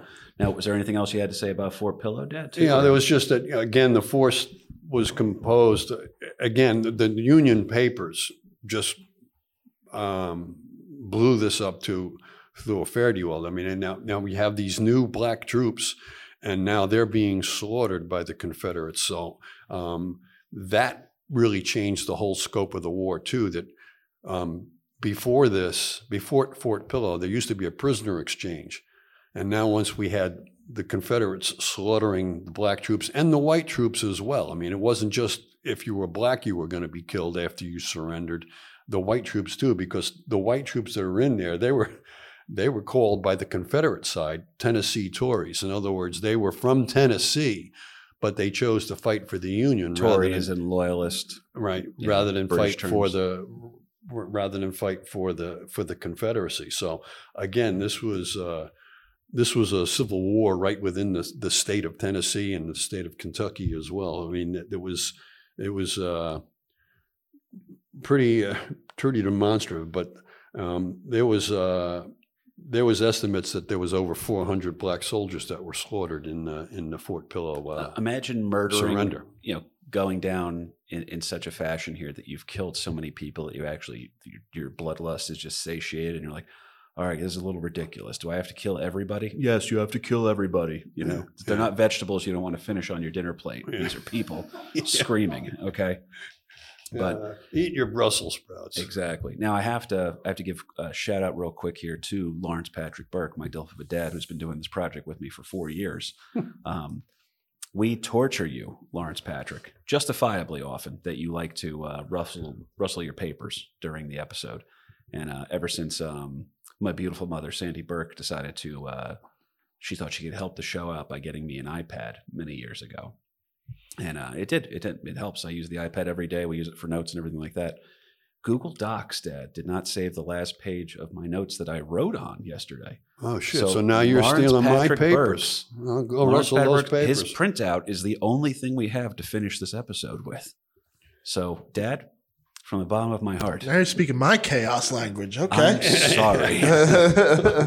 hey, old school comes to the rescue. Either that or I would have to pull it up on my cell phone and try to read off of that. But this is uh that, that quote was important to me. That was written by again one of Nathan Bedford Forrest's own sergeants. Home guys, yeah. This is not a, a union guy sitting there and saying, "And the devil Bedford." Came like, yeah, this is my boss. He was kind of a dick this day. That's pretty much how he's saying it. So, anyhow, after the war has now ended, okay, and you can attribute that to wherever you want it. If you think that the Civil War ended with Robert E. Lee surrendering at Appomattox, or if you thought that maybe the Western campaigns or the guys turning outlaws are still fighting, there's a lot of chaos going on with all that. But the one thing that's undeniable is that the United States is in a very, very weird and very, very wild place. Slavery was ended, at least on paper. Okay, in the South, they, they've the South is interesting. What they can do is they can obstruct. Oh, black people are free now. Slavery is over. Like, all right, cool. So you can't have slaves anymore. Well, we what if we do a thing called sharecropping? Yeah. That comes into play a little bit. And Uh, enter black uh, people have the right to vote, but are we going to let them actually vote? Yeah. That kind of comes into the Or we're going to have a poll tax or all the various Jim Crow laws that uh, now are placed. Oh yeah, I've, heard some people say this too. There's a couple historians that will say if you want the true, um, where true racism in America, that you can the tangible one that you can still feel to this day, all comes from Reconstruction era efforts because you you saw what was supposed to be the clean slate get shit on immediately. You know what I mean? Not that it was going to be a clean slate or anything, but that's where policies that are in place around this time frame are still the ones that are affecting you know the, the black community to this day in America in, in a lot of capacities. And you'll see why because there's a couple of examples here. The war has ended. The U.S. is in a strange place. And you have to reconstruct the nation during the most tumultuous time in its history. Lincoln is dead. Johnson's a douchebag. Okay, Andrew Johnson. Yeah, and that was that. What you just said too, though, I think is a key point too. That we finally defeat um, their armies. Lee surrenders at Appomattox, and then less than a week later, there's an asshole called John Wilkes Booth who shoots our, who assassinates our president. Mhm. So I mean, who intended to be very lenient on the South. right? He was he was going to welcome the South back in, and that after all, they are part of our country. They are our our uh, our, our countrymen, if you will. That, that all right, they had a little little disagreement, and they tried to form their own country. But you know, we're we've saved the Union, and Booth then executes or assassinates Lincoln, and that just completely changed a lot of people's minds. That you know fuck that forgive and forget shit. Now we're we're we're going at you. Mhm. We're going to we're going to punish you for the Civil War, which was uh, uh, the feelings for a lot of these uh, a lot of these people that uh, in in Reconstruction. And mind you, too, Johnson uh, spins around on the regular too that they start out being very harsh on the South, and then when he realizes that he might not get reelected Right. and that the troubles are coming from his own Republican Party, uh, that's when all of a sudden Andrew Johnson starts saying, "Give me those old Confederates. See what they're up to right now. Hey, uh, old Confederate officers are allowed to vote again. By the way, just let you guys know." Yeah. So, uh, a lot of not, not only voting in, but can, can hold public office. hold again. public office again. You can Yeah. vote again. You swear your little uh, everything. All is forgiven as long as uh, everything lines up and I'm able to keep power. That's re- literally what it turned out being. So, anyhow, Lincoln's dead. Johnson's a douchebag. The South had to be brought back into the fold of the United States while federal troops keep. All right, now here's the thing. Here's the thing. If we were down south and we were just I wouldn't say well off farmers, but we were farmers, right? The three of us here. And the federal government broke our backs, if you will. You know what I mean? Like uh, uh, uncles, older brothers, neighbors, all gone off to war. Some of them came back, some of them didn't. And now these federal troops, largely made up of an immigrant force, too, mind you, um, are now stationed down south, and they are there. It's martial law in certain parts of the South, and there are ready for a, a callback, Kahuna. I don't know if he is. This one's going to hurt him. I like how deeply. Uh, no, it's not going to hurt you. No. Uh, this one you'll laugh at anything. So now imagine we're we're a couple nice boys. We're down in the Carolinas. We're in like the Myrtle Beach area. So you're some good old boys, never meaning no harm. Okay. Get this one. So there's federal troops now that have come down here, and they're and they're they're essentially the cops and the government. They're the government. Yeah, they're calling the shots. Oh yeah, it is. Uh, the guys with the guns are telling you exactly what you're going to do and when you're going to do it, and don't cross them. Right. And they're carrying out the orders of the uh, military governors, if you will, of the South. Right. These are former generals that are appointed into roles of prestige, if you will, that are essentially operating as territorial governors, like the conquerors that the Union Army really was down there. So the locals that were in charge of things are not allowed to hold office anymore because they swore an oath to the Confederacy, right? So you have to have a military governor put in down there. So imagine you're a nice boy from the Carolinas, and now you have to, you're just a kid growing up here. The military guys are in charge, and the guy that they're following the orders of is Dan Sickles. What? Yep. yeah. Dan was- Sickles was the military, Military governor, of the. Carolinas. Yeah. This is the best loserception ever. Yeah. No way. I still want to do a video about him one day with you. That we'll, we'll, we'll we're going to shoot something after this, I think. But uh, we, the Dan Sickles one is, I think, what puts uh, the stamp on this show that everybody's going to start checking out. And there was a, there was another Union uh, officer who was uh, a military governor, if you will, that came up with the whole idea. I think it was Sherman that came up with the idea. Hey, we're going to take all the newly freed slaves, and we're going to take away property from the former slave owners, some of these big plantations and farmers and that kind of stuff, and we're going to give them forty acres and a mule to start their new life. That never really took place, No. but uh, yeah, that was the promises made. But again, politics got into the way that prevented any of that from happening. Because if you're the guy that is having his 40 acres taken away and given to some newly freed black guy, that's not going to sit too well either. So that's not that's not going to schmooze over the locals, or at least the white wo- locals, uh, too much. But anyhow, Well, then um, you're also going to get the working force, the the lower class um, folks from the South are now also going to sit there and be like, well, now am I in competition for the job market with the newly enfranchised? When we say enfranchised, being given the franchise to the, the blacks back then meant being given the right to vote. That's that's what it was. And Thomas Dixon told this uh, ridiculous lie that they, they pretty much proved that it was a lie that when they said that uh, they could get the franchise that he was trying to paint this picture that uh, this is how um, unworthy of the vote that uh, that the you know that blacks were at the time. He said they showed up with wheelbarrows trying to get as much of the franchise as they could, thinking it was something tangible. And you're like, oh, that's a that's a clever story. If you're trying to you know just go ahead and denigrate an entire group of people, Right. I, I could see why that would fit into your Klan novels. Right. Um, This is why you said it so beautifully at the start of this episode. Say the rest of the sentence. Exactly. That's the whole thing, man. So now the war's over. You're trying to figure out what's going on over here. Within just two years after Lee's surrendered at Appomattox, uh, now there's a lot of stuff going on here. As Dad, you're kind of laying the groundwork for. Like, hey, you know, all right, the war's over. We surrender. We're going to be Americans again. You know, because there's no other option. That's the other part too. It's, Right. It's it's gunboat diplomacy. Right. Uh, so anyway, uh, they agree they're going to become Americans again, and it's fine until you're like, well, you know, uh, uh, before the war, I was working for this plantation owner, and then now I'm in job a job competition with a newly freed entire group of people, right? And uh, they're working for significantly less wages so that they can just stay on the land that they were being kept on in the sharecropping uh, aspect of it. Or you have these migration patterns of people are like, well, hey, listen, we're being harassed everywhere we go. So as a group of people, we're going to band together. There's strength in numbers, and we're going to go to different places or whatever. Uh, so now you're seeing population change, booms, bust towns, if you will, uh, things going on like that. And in addition to that, here too, is that uh, if you were one of those landowners, Dad, now you're seeing your land is being uh, redistributed, if you will. Mm-hmm. So that's not going to lead it. So these backroom social clubs are gathering up. We're like, hey, listen, you know, we lost the war, but uh, do I really have to lose everything that I built too? I mean, I can't afford to eat, blah, blah, blah. And these backroom social clubs are starting to have these meetings, Kahuna. All right. And a lot of it's made up of uh, Confederate veterans who, uh, you know, are sitting there or people who were, you know, family members of maybe someone that died.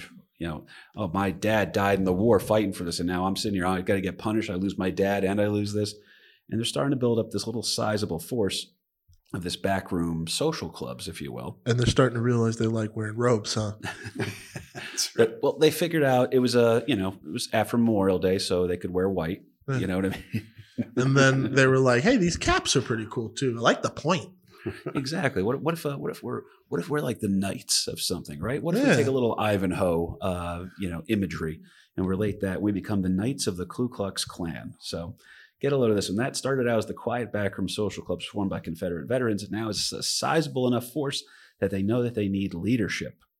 So they go out. I believe it was the Maxwell House. Which uh, I don't think they want known. I, I can't. I, I should have clicked on that to find out if the Maxwell House Hotel, I think, is where they were meeting. I don't know if that is uh, of the coffee Maxwell House. I don't know. Mm, Confederate coffee. yeah. picture, Good picture to the last drop. I'm sorry, just picture picture a bunch of sleepy Klansmen. They're sitting there with like, like a cross that's burning and the, the cross isn't lighting on fire, and then a guy just shows up with Maxwell House coffee. Do do do do do do do wah. Demented history commercials. Oh KP my Burton. god! It's when I I'll show you one after the show too that I think you got a kick out of. But anyway, um, it's 1968 when they decide that they're going to have to. It's not exactly Not 1968. I say. 1968. Yes, correct. Not 1968. There was a little. I was gonna I say. messed that up on the regular. yeah. It is 1868. 1868. And Nathan Bedford Forrest has now been voted in as the first leader of the Ku Klux Klan. And uh, there's this idea that he is going to be the avenging angel of the South, that they are the protectors of the old ways. They're, they're giving themselves all the dignity here. But like you said, Kahuna, it's a pretty good thing. Say the rest of the sentence. We're going to make sure that things are kept the old way when blacks weren't people. Um, what, what you about- said that with a little much, too Yeah. much gusto there, Did buddy. you see? You, did- what, what, what did you say that last part? There's a great sketch that somebody did where it was the Ku Klux Klan. They said, "Yes, we're the Ku Klux Klan. We're here to make sure." Um, yeah, but hey, I was curious. Do we have to hate? Um, do we have to hate all black people? Because I really like Will Smith. and then everybody in the Klan is like, "Oh, Men in Black was a great movie. Oh, Independence Day." And then they just sit there and it's every person like, "Well, I really don't hate them," and it's just the Klan realizing slowly, like, "Oh, we actually don't hate anybody." That's um, we just like the robes. They're yeah, comfy. it's a it's a freeing thing. It's a moo It's like a hockey jersey. oh, no one's gonna get that but me. But it was worth it. Uh, somebody else got that one besides you, Kev. Thank you, thank you, Dad. There was a moment of silence there from the engineering room. But they have created this idea that Nathan Bedford Forrest is going to be the avenging angel of the South. Here is our leadership, one of our great generals from the South. Meanwhile, by the way, Robert E. Lee is trying to talk about how you have to heal the nation. Stonewall Jackson's dead. So Nathan Bedford Forrest is one of the most charismatic figures of this time frame, and especially out west where you're further away. There's the whole thing. The farther you are from the central government, the more inclined you are to disregard them. So this guy was a hero for you know the the western part of the country here, uh, the southwestern part of the country as well. So get a load of this one here, if you will. By 1868, Nathan Bedford Forrest, who is already now officially sworn in as the first ever Grand Wizard of the Knights of the Ku Klux Klan, by the way, getting that name from him being the Wizard of the Saddle, now he is the Grand Wizard of the Ku Klux Klan. And by the way, they were calling themselves the Knights of the Ku Klux Klan to try to give a little um, an extra uh, sense of um, uh, altruism, I suppose, that they're a, a, serving organization. They're here to do everything for everybody else. You know what I mean? They're honorable. We're like the Knights Templar. But anyway, um, he tells a Cincinnati newspaper that the Klan's numbers nationally are over 500,000 strong all over the South. And while he called the organization a political necessity and a force for good, he out loud denied being a member, even though witnesses and written accounts exist of him being sworn in formally at one of those Maxwell House meetings.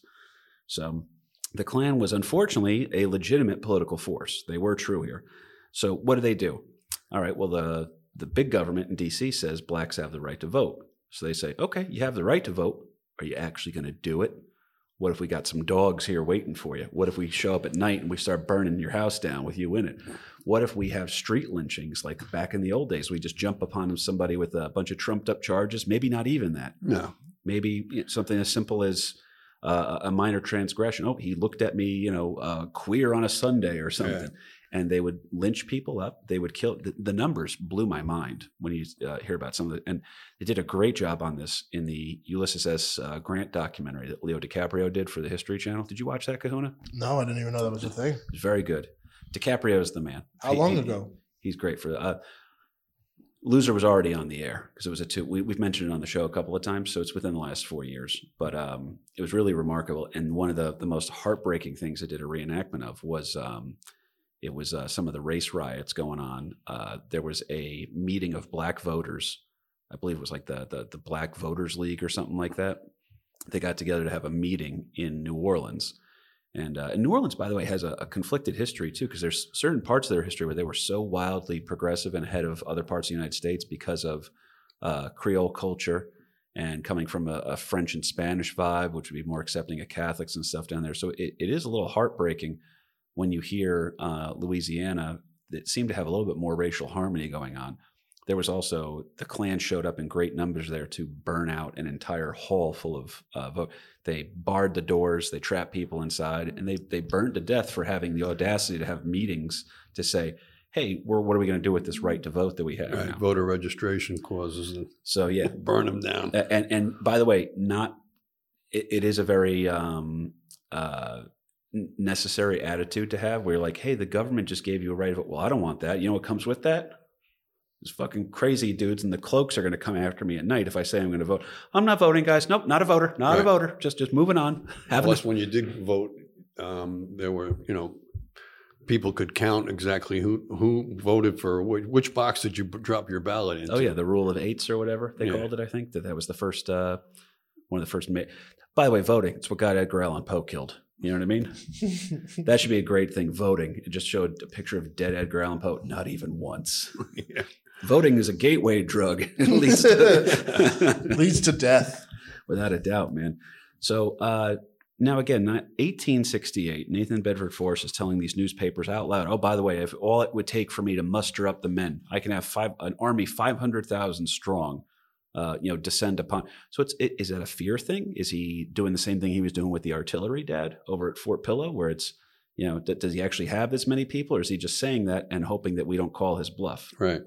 So, anyhow, they are a hell of a political force here. They combine uh, they're they're terrorists. They are domestic terrorists. That's a great thing that the the Leo doc does about Ulysses S. Grant is that it really shows them they were the first true domestic terrorists. Um, now they were using some of the some like harassment tactics, if you will, here, but they're all targeted against a specific group of people, and it is for a political motivation. That is the definition of terrorism. So, the Klan's a political force with voter suppression, intimidation, and coercion, a very common practices here. They would combine all that with nighttime raids. They were the hooded figures burning crosses and street lynchings. Their usefulness would even get them invited to get a load of this kahuna. This one trips a couple of people out on this one. Uh, we talk about it, and it is an oversimplified way to say it, but people always talk about um, the the party switching sides or whatever, which is uh, an egregious uh, oversimplification that, that we combat on the show here. But it is fascinating that people would not understand this that uh, New York City was very pro Confederacy. Yeah. It's weird. It, it's crazy, but it's what it was. Manhattan? Specifically. Yes. Yeah.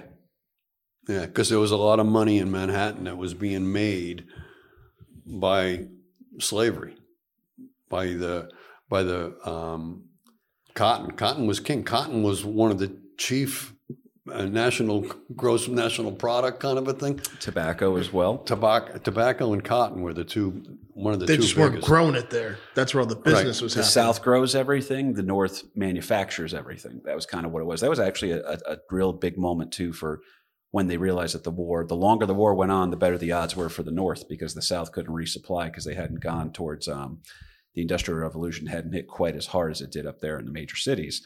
And again, there's that, that there's that ridiculous. If you want to talk about um, perception being uh, a little bit off kilter, um, there was that political cartoon that uh, I know we showed you this one, Dad, for one of the episodes. It was in one of my history textbooks at Brookdale, but uh, the picture was um, the Industrial Revolution going on in like a major city, like in say Baltimore, and they were showing um, a guy who got hurt.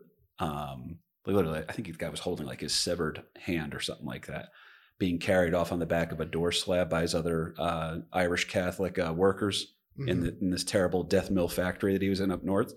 And it said, uh, so that was showing you what would happen if you got hurt on the job there. If you got hurt on the job as a slave, they showed like the slave owner feeding you like a ladle of soup right. in the warm bed, keeping you like, feeding you. you know, Yeah. who's really the animals here? Oh my god. Yeah, and that, that was all part of the uh, the lost cause uh, It was propaganda. origin Yeah. story. It was a propaganda that our slaves were our property, so we treated them well and we gave them religion, and uh, we you're gonna you're gonna treat your your property better than the Northerners uh, treat their factory workers. That uh, you know, if your factory worker gets hurt, who gives a shit? Just bring in a, another a worker. great effort in public relations, right? Which is the new name of propaganda. Edward Bernays Yeah. news reception. Um, anyhow, so now the Klan is working a little too well here, folks. Okay, um, their usefulness gets them invited to Tammany Hall, lose reception. Oh my god. Yep. So the old Confederate jump because hey, this is how you get. This is what you're seeing here is actually the start of what will go on to be the Southern strategy. If you can get the solid South to all vote in one block for you, This is like one of those episodes where we call back to the movie of American Loser, which was the fucking Tammany Hall three part. Jesus the one that got us on Wikipedia. Yeah, pretty much. Yeah. So now Nathan Bedford Forrest, viewing himself as the avenging angel here, he's got this uh, group. He's now being brought in as a uh, political advisor, if you will, a little bit of a kingmaker type thing. If Nathan Bedford Forrest endorses you, how many other states in the South are going to endorse you? Get a load of this one. This is worth mentioning right here, folks. Okay, is where politics still is affecting us here to this day. So, um, the Klan, like we said, political force over here. Now, it's ugly, some of the things that they're doing over here. At this Democratic National Convention, they're being invited to Tammany Hall for these meetings. They are offering a seat at the table to leaders of an organization that had just killed a rival political organizer. I forgot the guy's name. It was George something. But he was the Republican organizer in Tennessee. And the Ku Klux Klan showed up at night and like eight guys shot him all at the same time. We'll show you what happens. You try to you have a Republican fundraiser down here. This is old school. This is our territory. Right. Stay out. So um, This is by definition a Southern Democrat. uh, that's that's where uh, for that time frame, yes, Yes, correct. for that time frame. Yeah. Now, uh, especially in an, their their problem is this: the Klan is good at what they do. You don't want the vote turnout here. We're going to make sure that our campaign of terror keeps everybody afraid to vote against us. You need to make sure vote turnout comes here. We'll give us a couple of biscuits. We'll go on down there. We'll make sure everybody votes the old Ku Klux Klan way. Who, what, what you know, which organization, you know, which uh, candidate rather has the support of the KKK in mind? Almost like uh, I don't want to say because it's not the same, but it's the same way that the NRA releases letter rankings, letter grades for each of the candidates to say, oh, this this Democrat of the Democrats, this one has the strongest rating from the NRA Mhm. that would carry out the most support for their cause. That's kind of what the Klan was doing here back then. It's a sloppy analogy, but it works. Um, now, here's the thing: this is where the Klan is going to be almost um, expedited, if you will. Their usefulness gets them invited to have a seat at the table over here. However, um, even though everybody can understand that killing rival political organizers is ugly, it's not too much to the point where they're not willing to work with them because, after all, folks, it is an election year. It doesn't help much that the man who helped crush the Confederacy, Ulysses S. Grant, okay, is now going to the, the guy who got accepted the surrender from Lee at Appomattox that effectively ended the war. Ulysses S. Grant is now on the ballot to become the next Republican president. With many former Confederates making up the voting bloc in the South, the Klan helped to oversee black voter suppression, and in the process of doing so, we'll see over 1,000 black Americans get killed for attempting to vote or the fear that they might vote. So here's here's the government saying, "Hey, black community, here's something that we've been meaning to give you for a while. We're very sorry about that." And then the black community is like, "Do we do we take this? What do we th- there's nothing bad's going to come with this, right?" And they're like, Yeah. "No, everything's fine. We're going to be over here back in Washington D.C. and the guys that we just punished are in charge of you now." Yay! Yeah. It is the shittiest hand they could possibly be dealt. I liked your little Kermit. Yeah. At the end of that. Good lord. Oh, it's bad, man. Um, so, and, and that number shocked me too, by the way, to see one, over a thousand Black Americans are killed just in that one election year. One election year. Okay, we talk about pol. It's too terrible today. Politics is awful today. I don't know. I think we're doing a little better every time we have an election, and thousands of people aren't killed in the process. So, uh, again, a lot of Confederates making the voting bloc in the South here. That's why things like this were going on. But again, much like his actions at Fort Pillow, so he executes and murders all these people at Fort Pillow. That becomes a rallying cry for, again, in the movie Glory, they talk about that. That Those boys got no quarter. That became a that became a battle cry for Uh, the for the, the black Alamo. troops. That Oh, yeah. know, remember the Alamo or remember Pillow? Give him, give him hell, 54th. Yeah. So um, I'm overdue to watch Glory again. Um, but anyhow, they wind up, uh, this backfires and the nonstop killing. Uh, there's only a couple of states in the deep, deep South that don't wind up getting, on, you know, that don't allow what the Klan is doing to decide their vote for them. So get a load of this one here. The brutality helps to turn public opinion against the Klan, and Ulysses S. Grant is able to win the votes needed to become the president of the United States during the pivotal Reconstruction years. If you look at American history, it's kind of like this Lincoln was all this great promise for what could be, and he was going to be soft on the South, and he was going to have a policy of forgiveness. And I forget what the number was. I think he needed like uh, uh, a certain amount of percentage of the South to swear a, a loyalty oath before he could allow them to be readmitted to the Union or something like that. It was very lenient, is what he was going to do Right. to the point where his own generals were like, well, what the hell are we fighting a war for if you're going to be this soft on everybody? Then Johnson comes in. Johnson's way too hard on them in a revenge campaign. And then Johnson's way too soft on them once he realized, he goes, oh, I need these guys to keep power. So you're, you're really one of the ugliest times in American history. Ulysses S. Grant kind of achieves, uh, he's the guy who can set things right over here. And it's kind of a forgotten presidency. If you haven't seen a history, uh, the History Channel documentary, please check that one out. It was very well done. Um, but he's able to win uh, the office of the presidency for the United States over here, and it's a twofold thing. Because number one, he's a Republican, which is that's the crazy party that was coming in and you know uh, uh, The- free the free party blacks of were- Lincoln. Oh yeah, the free blacks were running for office in South Carolina, and by the way, they were, most of them were kicked out of office too. By the way, a lot of them by their own Republican Party, uh, who didn't accept them. So th- there's no. Whenever they try to say, "Well, the first blacks were actually Republicans," you know, the whole public office, you're like, "Oh, that's cool. What happened to them?" Say the full sentence. you know. Um, but anyway, so to get to the, the bottom line here, Ulysses S. Grant is their former commander of the Army of the Potomac. He is now also the president of the United States. He represents what's going to be a big change over here. And this brutality of killing people in the act of voter suppression is kind of ruining the. I- can't believe I'm saying this sentence out loud, Kahuna. It's ruining the good name of the Ku Klux Klan.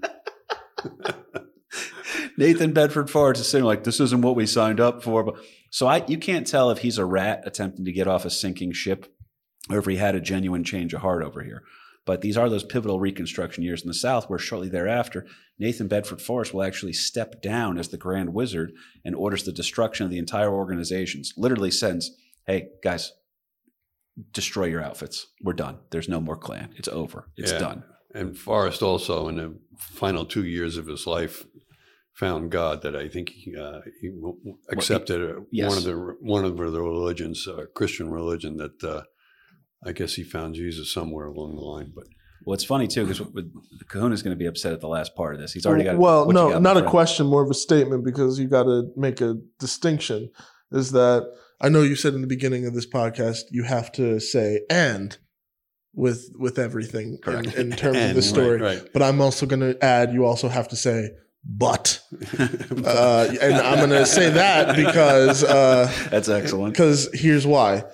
Because yes, the Ku Klux Klan ends Gen one No, oh, because but Gen one's a good way to phrase it.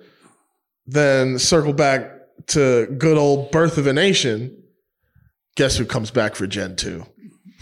Well, here's where it, it- you're making a great point. Yeah, and also, I mean, let's When not forget steps- that the Ku Klux Klan had a major rally or parade right, right down In New York, uh, New York, but in Washington D.C. as well. Madison Square. Have you ever seen that photo? The- Madison Square I think Garden. you're talking about the Nazi one. no, there's one of the Ku Klux Klan as well. the KKK was on the stage with the Nazis in the Madison I believe Square they were. Garden That, that before wouldn't the war. shock me on that one. Yes. So here's uh, th- this is where it gets uh, interesting. So we're saying that Nathan Bedford Forrest is calling for the destruction of the Klan.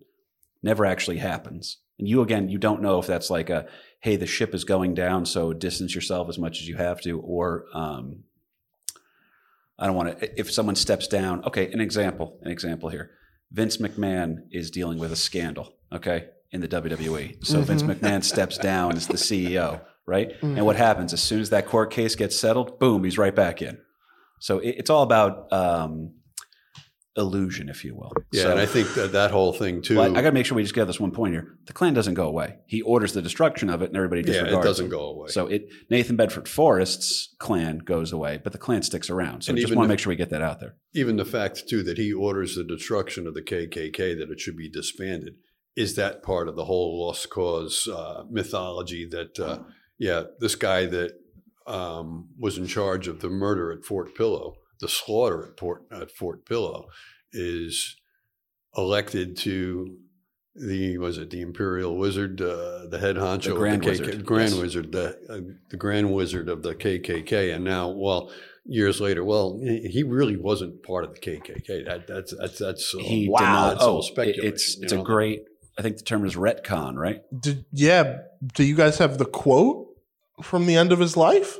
Well, he's got a couple. So I'm going to ask you because I think you might have uh, one of the good ones here. This is actually this is where Was it about the barbecue? yes. Oh my god! I, I'm I'm sorry. I didn't mean to, but I was looking. you're good. I wanted to find a picture of this dude, and when you look him up online, he Well, gives off. Yes, I founded the KKK energy. Well, I believe that he's actually referenced in Forrest Gump that he is who Forrest was named after. Really? Mhm. Yeah. And they, they show him to be a Klansman in that little vignette too, I believe, if I remember right. It has been a long time since. Yeah, I they don't shy away Gump. from that. Um, That's crazy. Well, go ahead. I'll, I'll, I'll yeah, I'll tell you what. Let, us let's finish the story and then we'll we'll Yeah. um, we'll finish everything else up here. Uh, so Ulysses S. Grant becomes the president here. Now, whether it's because Grant is now the president or because Grant is actually funding things that are enforcement acts, which will uh, provide federal troops to guarantee the safety of blacks while voting, you've been given the right to vote. By choosing not to vote, you're we're not accomplishing anything. The this you know the Klan isn't saying you can't vote. They're saying see what happens when you try.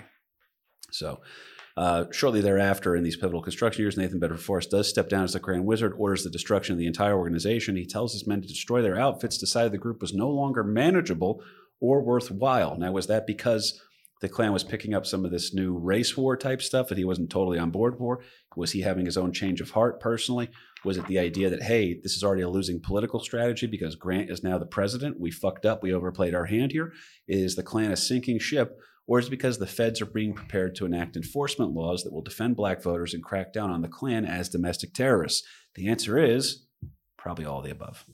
So, whether it was the premonition of legal entanglements to come or a genuine change of heart, Nathan Bedford Forrest will write letters to authorities offering to help exterminate those responsible for hate crimes in his area. He will also give friendly speeches to black gatherings at halls.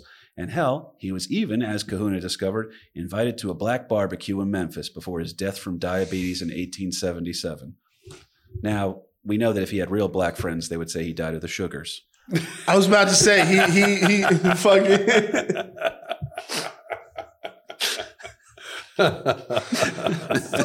karma's a bitch, you know. uh, yeah, Memphis, uh, Memphis, Memphis barbecue, barbecue. is a little sweet, right? I was going to say it's it's the best. Andy Highroller lives down there now, and he says that he was learning how to make his own Memphis hot sauce down there, oh, and it sounds tremendous. oh shit. What was the quote you found though, Cahoons? It was um uh if you want to read it, you can. But I, I just Oh, I don't have it on here. Oh no, then I'll pull it up. It was him basically apologizing for I mean, as much as he could. Oh, yeah, I believe he encouraged them to live in truth, to work hard. To Yes. So here it is. Just a few months before his death, Forrest attended an African American barbecue in Memphis. Aiming to right his past wrongs, Forrest encouraged African Americans to work, be industrious, live honesty, and act truly, as well as declaring that when you are oppressed, I will come to your relief. Yep, Wow. What a fucking 180. it is. And, and if he meant it, and I'll tell you what, to be, I think he did. I do believe it too. I, I, because once you've seen, Because when you've- you live your whole life with that much hate in your heart, and you get to, I feel like with at, when you get to that point in your life, you're kind of like, it ain't fucking worth it. Like he might have been sick by that point because you said he, he was sick from diet from the sugars at that point. Mm-hmm. So I mean, it it makes sense to me at least. I'd like to think that he he did show um, genuine change of heart on that. It would be nice. It, it's tough too because here's the thing that you're dealing with, where it's uh, we know on the show, and that's what we really try to do, and I hope we did a good job with painting this uh, down the middle. That this, the the truth is in this the middle. That seems to be where you can get. Hey, this person. One side's looking at him like he's a saint and a folk hero, and the other side is saying that he was, you know, literally Hitler. And like, oh, cool. It's a little bit in the middle.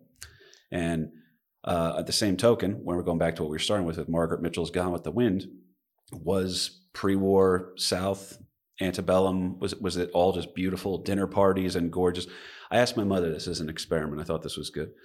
I said, "Mom, what do you think of when you think of Gone with the Wind pre-war South like that?" You know what I mean? She goes, "Oh, I'm picturing like big houses, like a big big staircase." I'm like, "Yeah, a royal ball, a Camelot adjacent type thing." Um, there, there's a lot of positive imagery that gets conjured up here. And then, okay, we'll finish the sentence. What if you were black?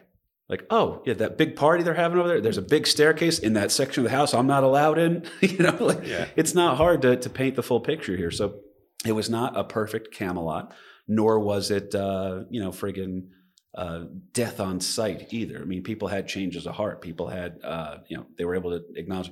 And by the way, poison sources not necessarily malicious ones, but poison sources that were bending the truth a certain way is what gave Margaret Mitchell the idea that she was painting a realistic picture here. Right. And again, by pop culture, if you see a movie or you read a book and then see a movie, you know, why, why read the book when you can go see the movie? And then your whole perception of that time Yeah. frame, that Kahuna era, saw clerks. He worked in a convenience store. It was not glamorous at all. He right, says. right. Um, you know, and so much of our perception of, of history is was the, the Battle of the Alamo. Was it really John Wayne sitting at the, at the top of the battlement, swinging his rifle, uh, beating off the, the dirty Mexicans for trying Mhm. to take back their own That'd be country? a better way to phrase that. you know, uh, If you want me to cut that out, that was Fess Parker, by the way, swinging the uh, old Betsy at the very what end. What did I say? John Wayne went into uh, when he dies in the Alamo, the version that he directed, which is a visionary masterpiece. Um, John Wayne actually gets uh, bayoneted, playing Davy Crockett, gets bayoneted in the all chest, right, then carries the torch into the powder room and blows up all the ammunition All right. with him. But uh, my point is the image that we have in our minds oftentimes is from a from a movie or something, and it's not necessarily historically accurate. oh yeah, You know, was was was Custer one of the last guys to uh, to die at the Little Bighorn? Uh, who, the frig knows? You know, if you nobody want knows. a perfect example with Custer, by the way, excellent example. I remember watching uh, an old western with Uncle Paulie a couple of years ago, and uh, Uncle Paulie and I were watching. We're, we just couldn't stop laughing because it was Custer's wife was like, uh, "Oh, Custer," that kind of a thing. Yeah. and it was uh, they showed him running like riding the horse off into battle and fighting or whatever like that, and then they cut him losing completely out of it. Like, oh, he, died defending uh, his men or something like that. And at the very end of it, like the, the wife gets like a proclamation made to honor him or something. And Uncle Paul and I are literally laughing watching this, like, holy shit, they spun this story a little bit. Thank yeah, God. but you guys knew the story. That's my point. that's you guys thing. knew the story. because the the way the final image of this movie was uh, Custer uh, standing on like a mountaintop, looking out over the west, like with a looking glass. Like Yeah. the, his his spirit is still out there, Yeah, you know, uh, defending all that is good. And you're like Custer, the the To quote Al Swearingen, that blonde haired, blue eyed son of a bitch got what he had coming. That's right. But anything else you want to say on the topic on our way out? Because I thought we did a pretty good job. I think we were fair on everything. Yeah, it was just just how people can bend um, their viewpoint, and part of the lost cause too. I mean, if, if you're a Southerner and the war is now over, are you going to? We got the, the shit kicked out of us. Three hundred thousand of our boys, you know, husbands, um, sons, um, were killed in that five-year fracas right? 300,000 people. That's a lot. I mean, your your economy is completely in the shitter. Total destruction everywhere you look throughout the South. Lots of That- chimneys. Are you going to say that our boy, 300,000 of our guys died for nothing? Uh, we're going to have to change the, the storyline here a little bit. And maybe we got to bend that to justify that this wasn't a thing. This wasn't a fight over slavery. This was over states' rights. You know? And and right but does the state have the right to hold other people in bondage you know that, that- that's that's the other but so i mean this whole thing this whole lost cause i mean you can see why people were trying to bend it to that lost cause viewpoint type of a thing but at the same time uh, you know the truth lies in the middle somewhere There's a great Key and Peele sketch that they did. Do you know which one I'm talking about, Kahuna? Did you? I don't know if you watched that show or not. I did, but not as much as everyone else did. Yeah, I, I caught it every now and then uh, whenever they would have a great sketch. But the one that they did that was great was it was uh, Key and Peele um, to black comedians, uh, but they were uh, what they were doing. They were at a Confederacy uh, reenactment, Mhm. and it was they had like the Confederate general there about uh, an honor and like you know p- portraying the full on myth or. So in order to make them feel more realistic, the two black comedians dressed up in chains and bondage, oh there, sir, Mister Mister General, sir, to- and, and making them uncomfortable. Like, why are you? What are you guys doing? He goes, oh, we're just acting like you know how, how we would have been in those times. You know what I mean? And they're like, well, you're making me feel. Unco- you're kind of undermining my story here. And like, yes, keep going, finish the sentence. But no, that was a great sketch as well, man. And by the way, uh, just to have a, a proper framework around something, if that ruins your ability to enjoy the art or whatever, I don't. I don't think it does. I think you can feel for uh, you know Scarlett O'Hara and the family losing everything in the world quote exploding from underneath them. I think you can feel bad for them uh, without having to sit there and be like, oh, well, if only the South had won, none of this would have happened. I think you can you can a, a educated person can make the differentiations that they have to here and there. So uh, I'm hoping that we did a good job on this one because it wasn't all Camelot, but it wasn't all hate crime either. Unfortunately, it was an ugly part in the middle somewhere. And if Nathan Bedford Forrest on his deathbed is going to black barbecues and saying, I will, you know, if you are ever oppressed, I will come help you, um, then maybe that's a sign that if you're a true believer in the movement and your own leader isn't, you know, Yeah. maybe maybe you're being sold a bill of goods that's worth a, a little reinspection. viewpoints can be changed. I mean, do we all have the same viewpoint that we had from, you know, well, depending on how old you are, 40 years ago or Mhm. 30 years ago or 15 years ago? Let's see, 40 years ago, I was negative five. Yeah, there you go. Well, that's my point. But um, the older we get, sometimes the smarter our fathers get. Mm. Anything you want to say on the way out there? Nah, old, old handsome, smart father of mine. We'll leave that alone. I hear you. I got um. What do I have to do? I should actually promote some upcoming dates I have. I should pull all that out. But uh, March I'll be down St. Patrick's Day weekend, March seventeenth and eighteenth. There's two different breweries in Virginia. I'll be at with actually. It's John Gilbreth put that together. Do you know him, Kahuna? I do not Yeah, actually. good guy, uh, comic book man guy. Early on, he was a, a Navy veteran. Actually, he lives down in Norfolk now, but he was stationed in Jersey. Huge Kevin Smith fan, so we met him. He was actually on the roast with me uh, that we did at Valhalloran. Ah, So, word. great Okay. guy. He's putting that together. It's be me and him on those shows. Uh, I'll post that stuff up on my social media. If you want, folks, go ahead and follow me over at, at KP Burke Sucks on Instagram. There is no more American Loser Instagram, unfortunately. We lost it. So We can regain it. Uh, we could, we could. It's uh, there's a couple other things too. The uh, book is uh, something that's going to be. We're moving forward on that one, so uh, that book should be out in time for the election year. A couple other projects we're working on as well. You guys know all about that stuff. Do me a favor, keep in touch with me at KP Burke Sucks over at Instagram. KP Burke on Facebook. There is an American Loser Facebook page if you so choose to follow it. And if you feel like subscribing to the channel over on YouTube, we're going to be doing more uh, content over there as well. And uh, finally got a, a tour of the Smodcastle Kahuna. You enjoy it? We're going to have some fun over there, I think. Oh hell yeah! There's a couple ideas, man. Ernie gave me a good tour of it the other day. Um, but life is good, man. Uh, Kahuna, where can people find you? Uh, you can check out my stuff, uh, Arcade Productions Nice. on YouTube. Uh, I work with that that Christian Cordes fella. He's he's he's all right. He's not too bad. I uh, heard. Uh, I heard he was also at a Memphis barbecue recently. Is that true? Yeah. No, where'd you go? No, where, where'd you go recently? Not too far. Long- You went down south, didn't you? Didn't you go to Memphis? yeah, I Yeah. passed through Memphis. Yeah. High Roller was down there. You should have gone and seen him. Passed through. I was driving uh, records down. That's what So, it was. I know. yeah. Okay, there. I can remember it. That was, That like- was a, that was a great trip, man. That was awesome. But yeah, no, uh, always happy to be here, man. This was an awesome episode. I think so. That's why we did the full two hours on this. We want to make sure that we didn't skip over anything to have people say like, "Oh, you're making it sound like it was so great or it's so bad or whatever." No, the truth's in the middle. It's ugly at times, you know. Yeah, But what are we going to do? Not tell the full story? It Mm. seems dumb. Seems disingenuous. and that was the full story. American Loser. That was uh that was well, I, I, what what's the topic here really? Is it Margaret Mitchell? Is it Nathan Bedford Forrest, or is it the the Lost Cause mythology? The truth, the American Loser. And that was Christian Cortez, American loser. An American loser the day I was born. An American loser the day I was born. An American loser the day I was born.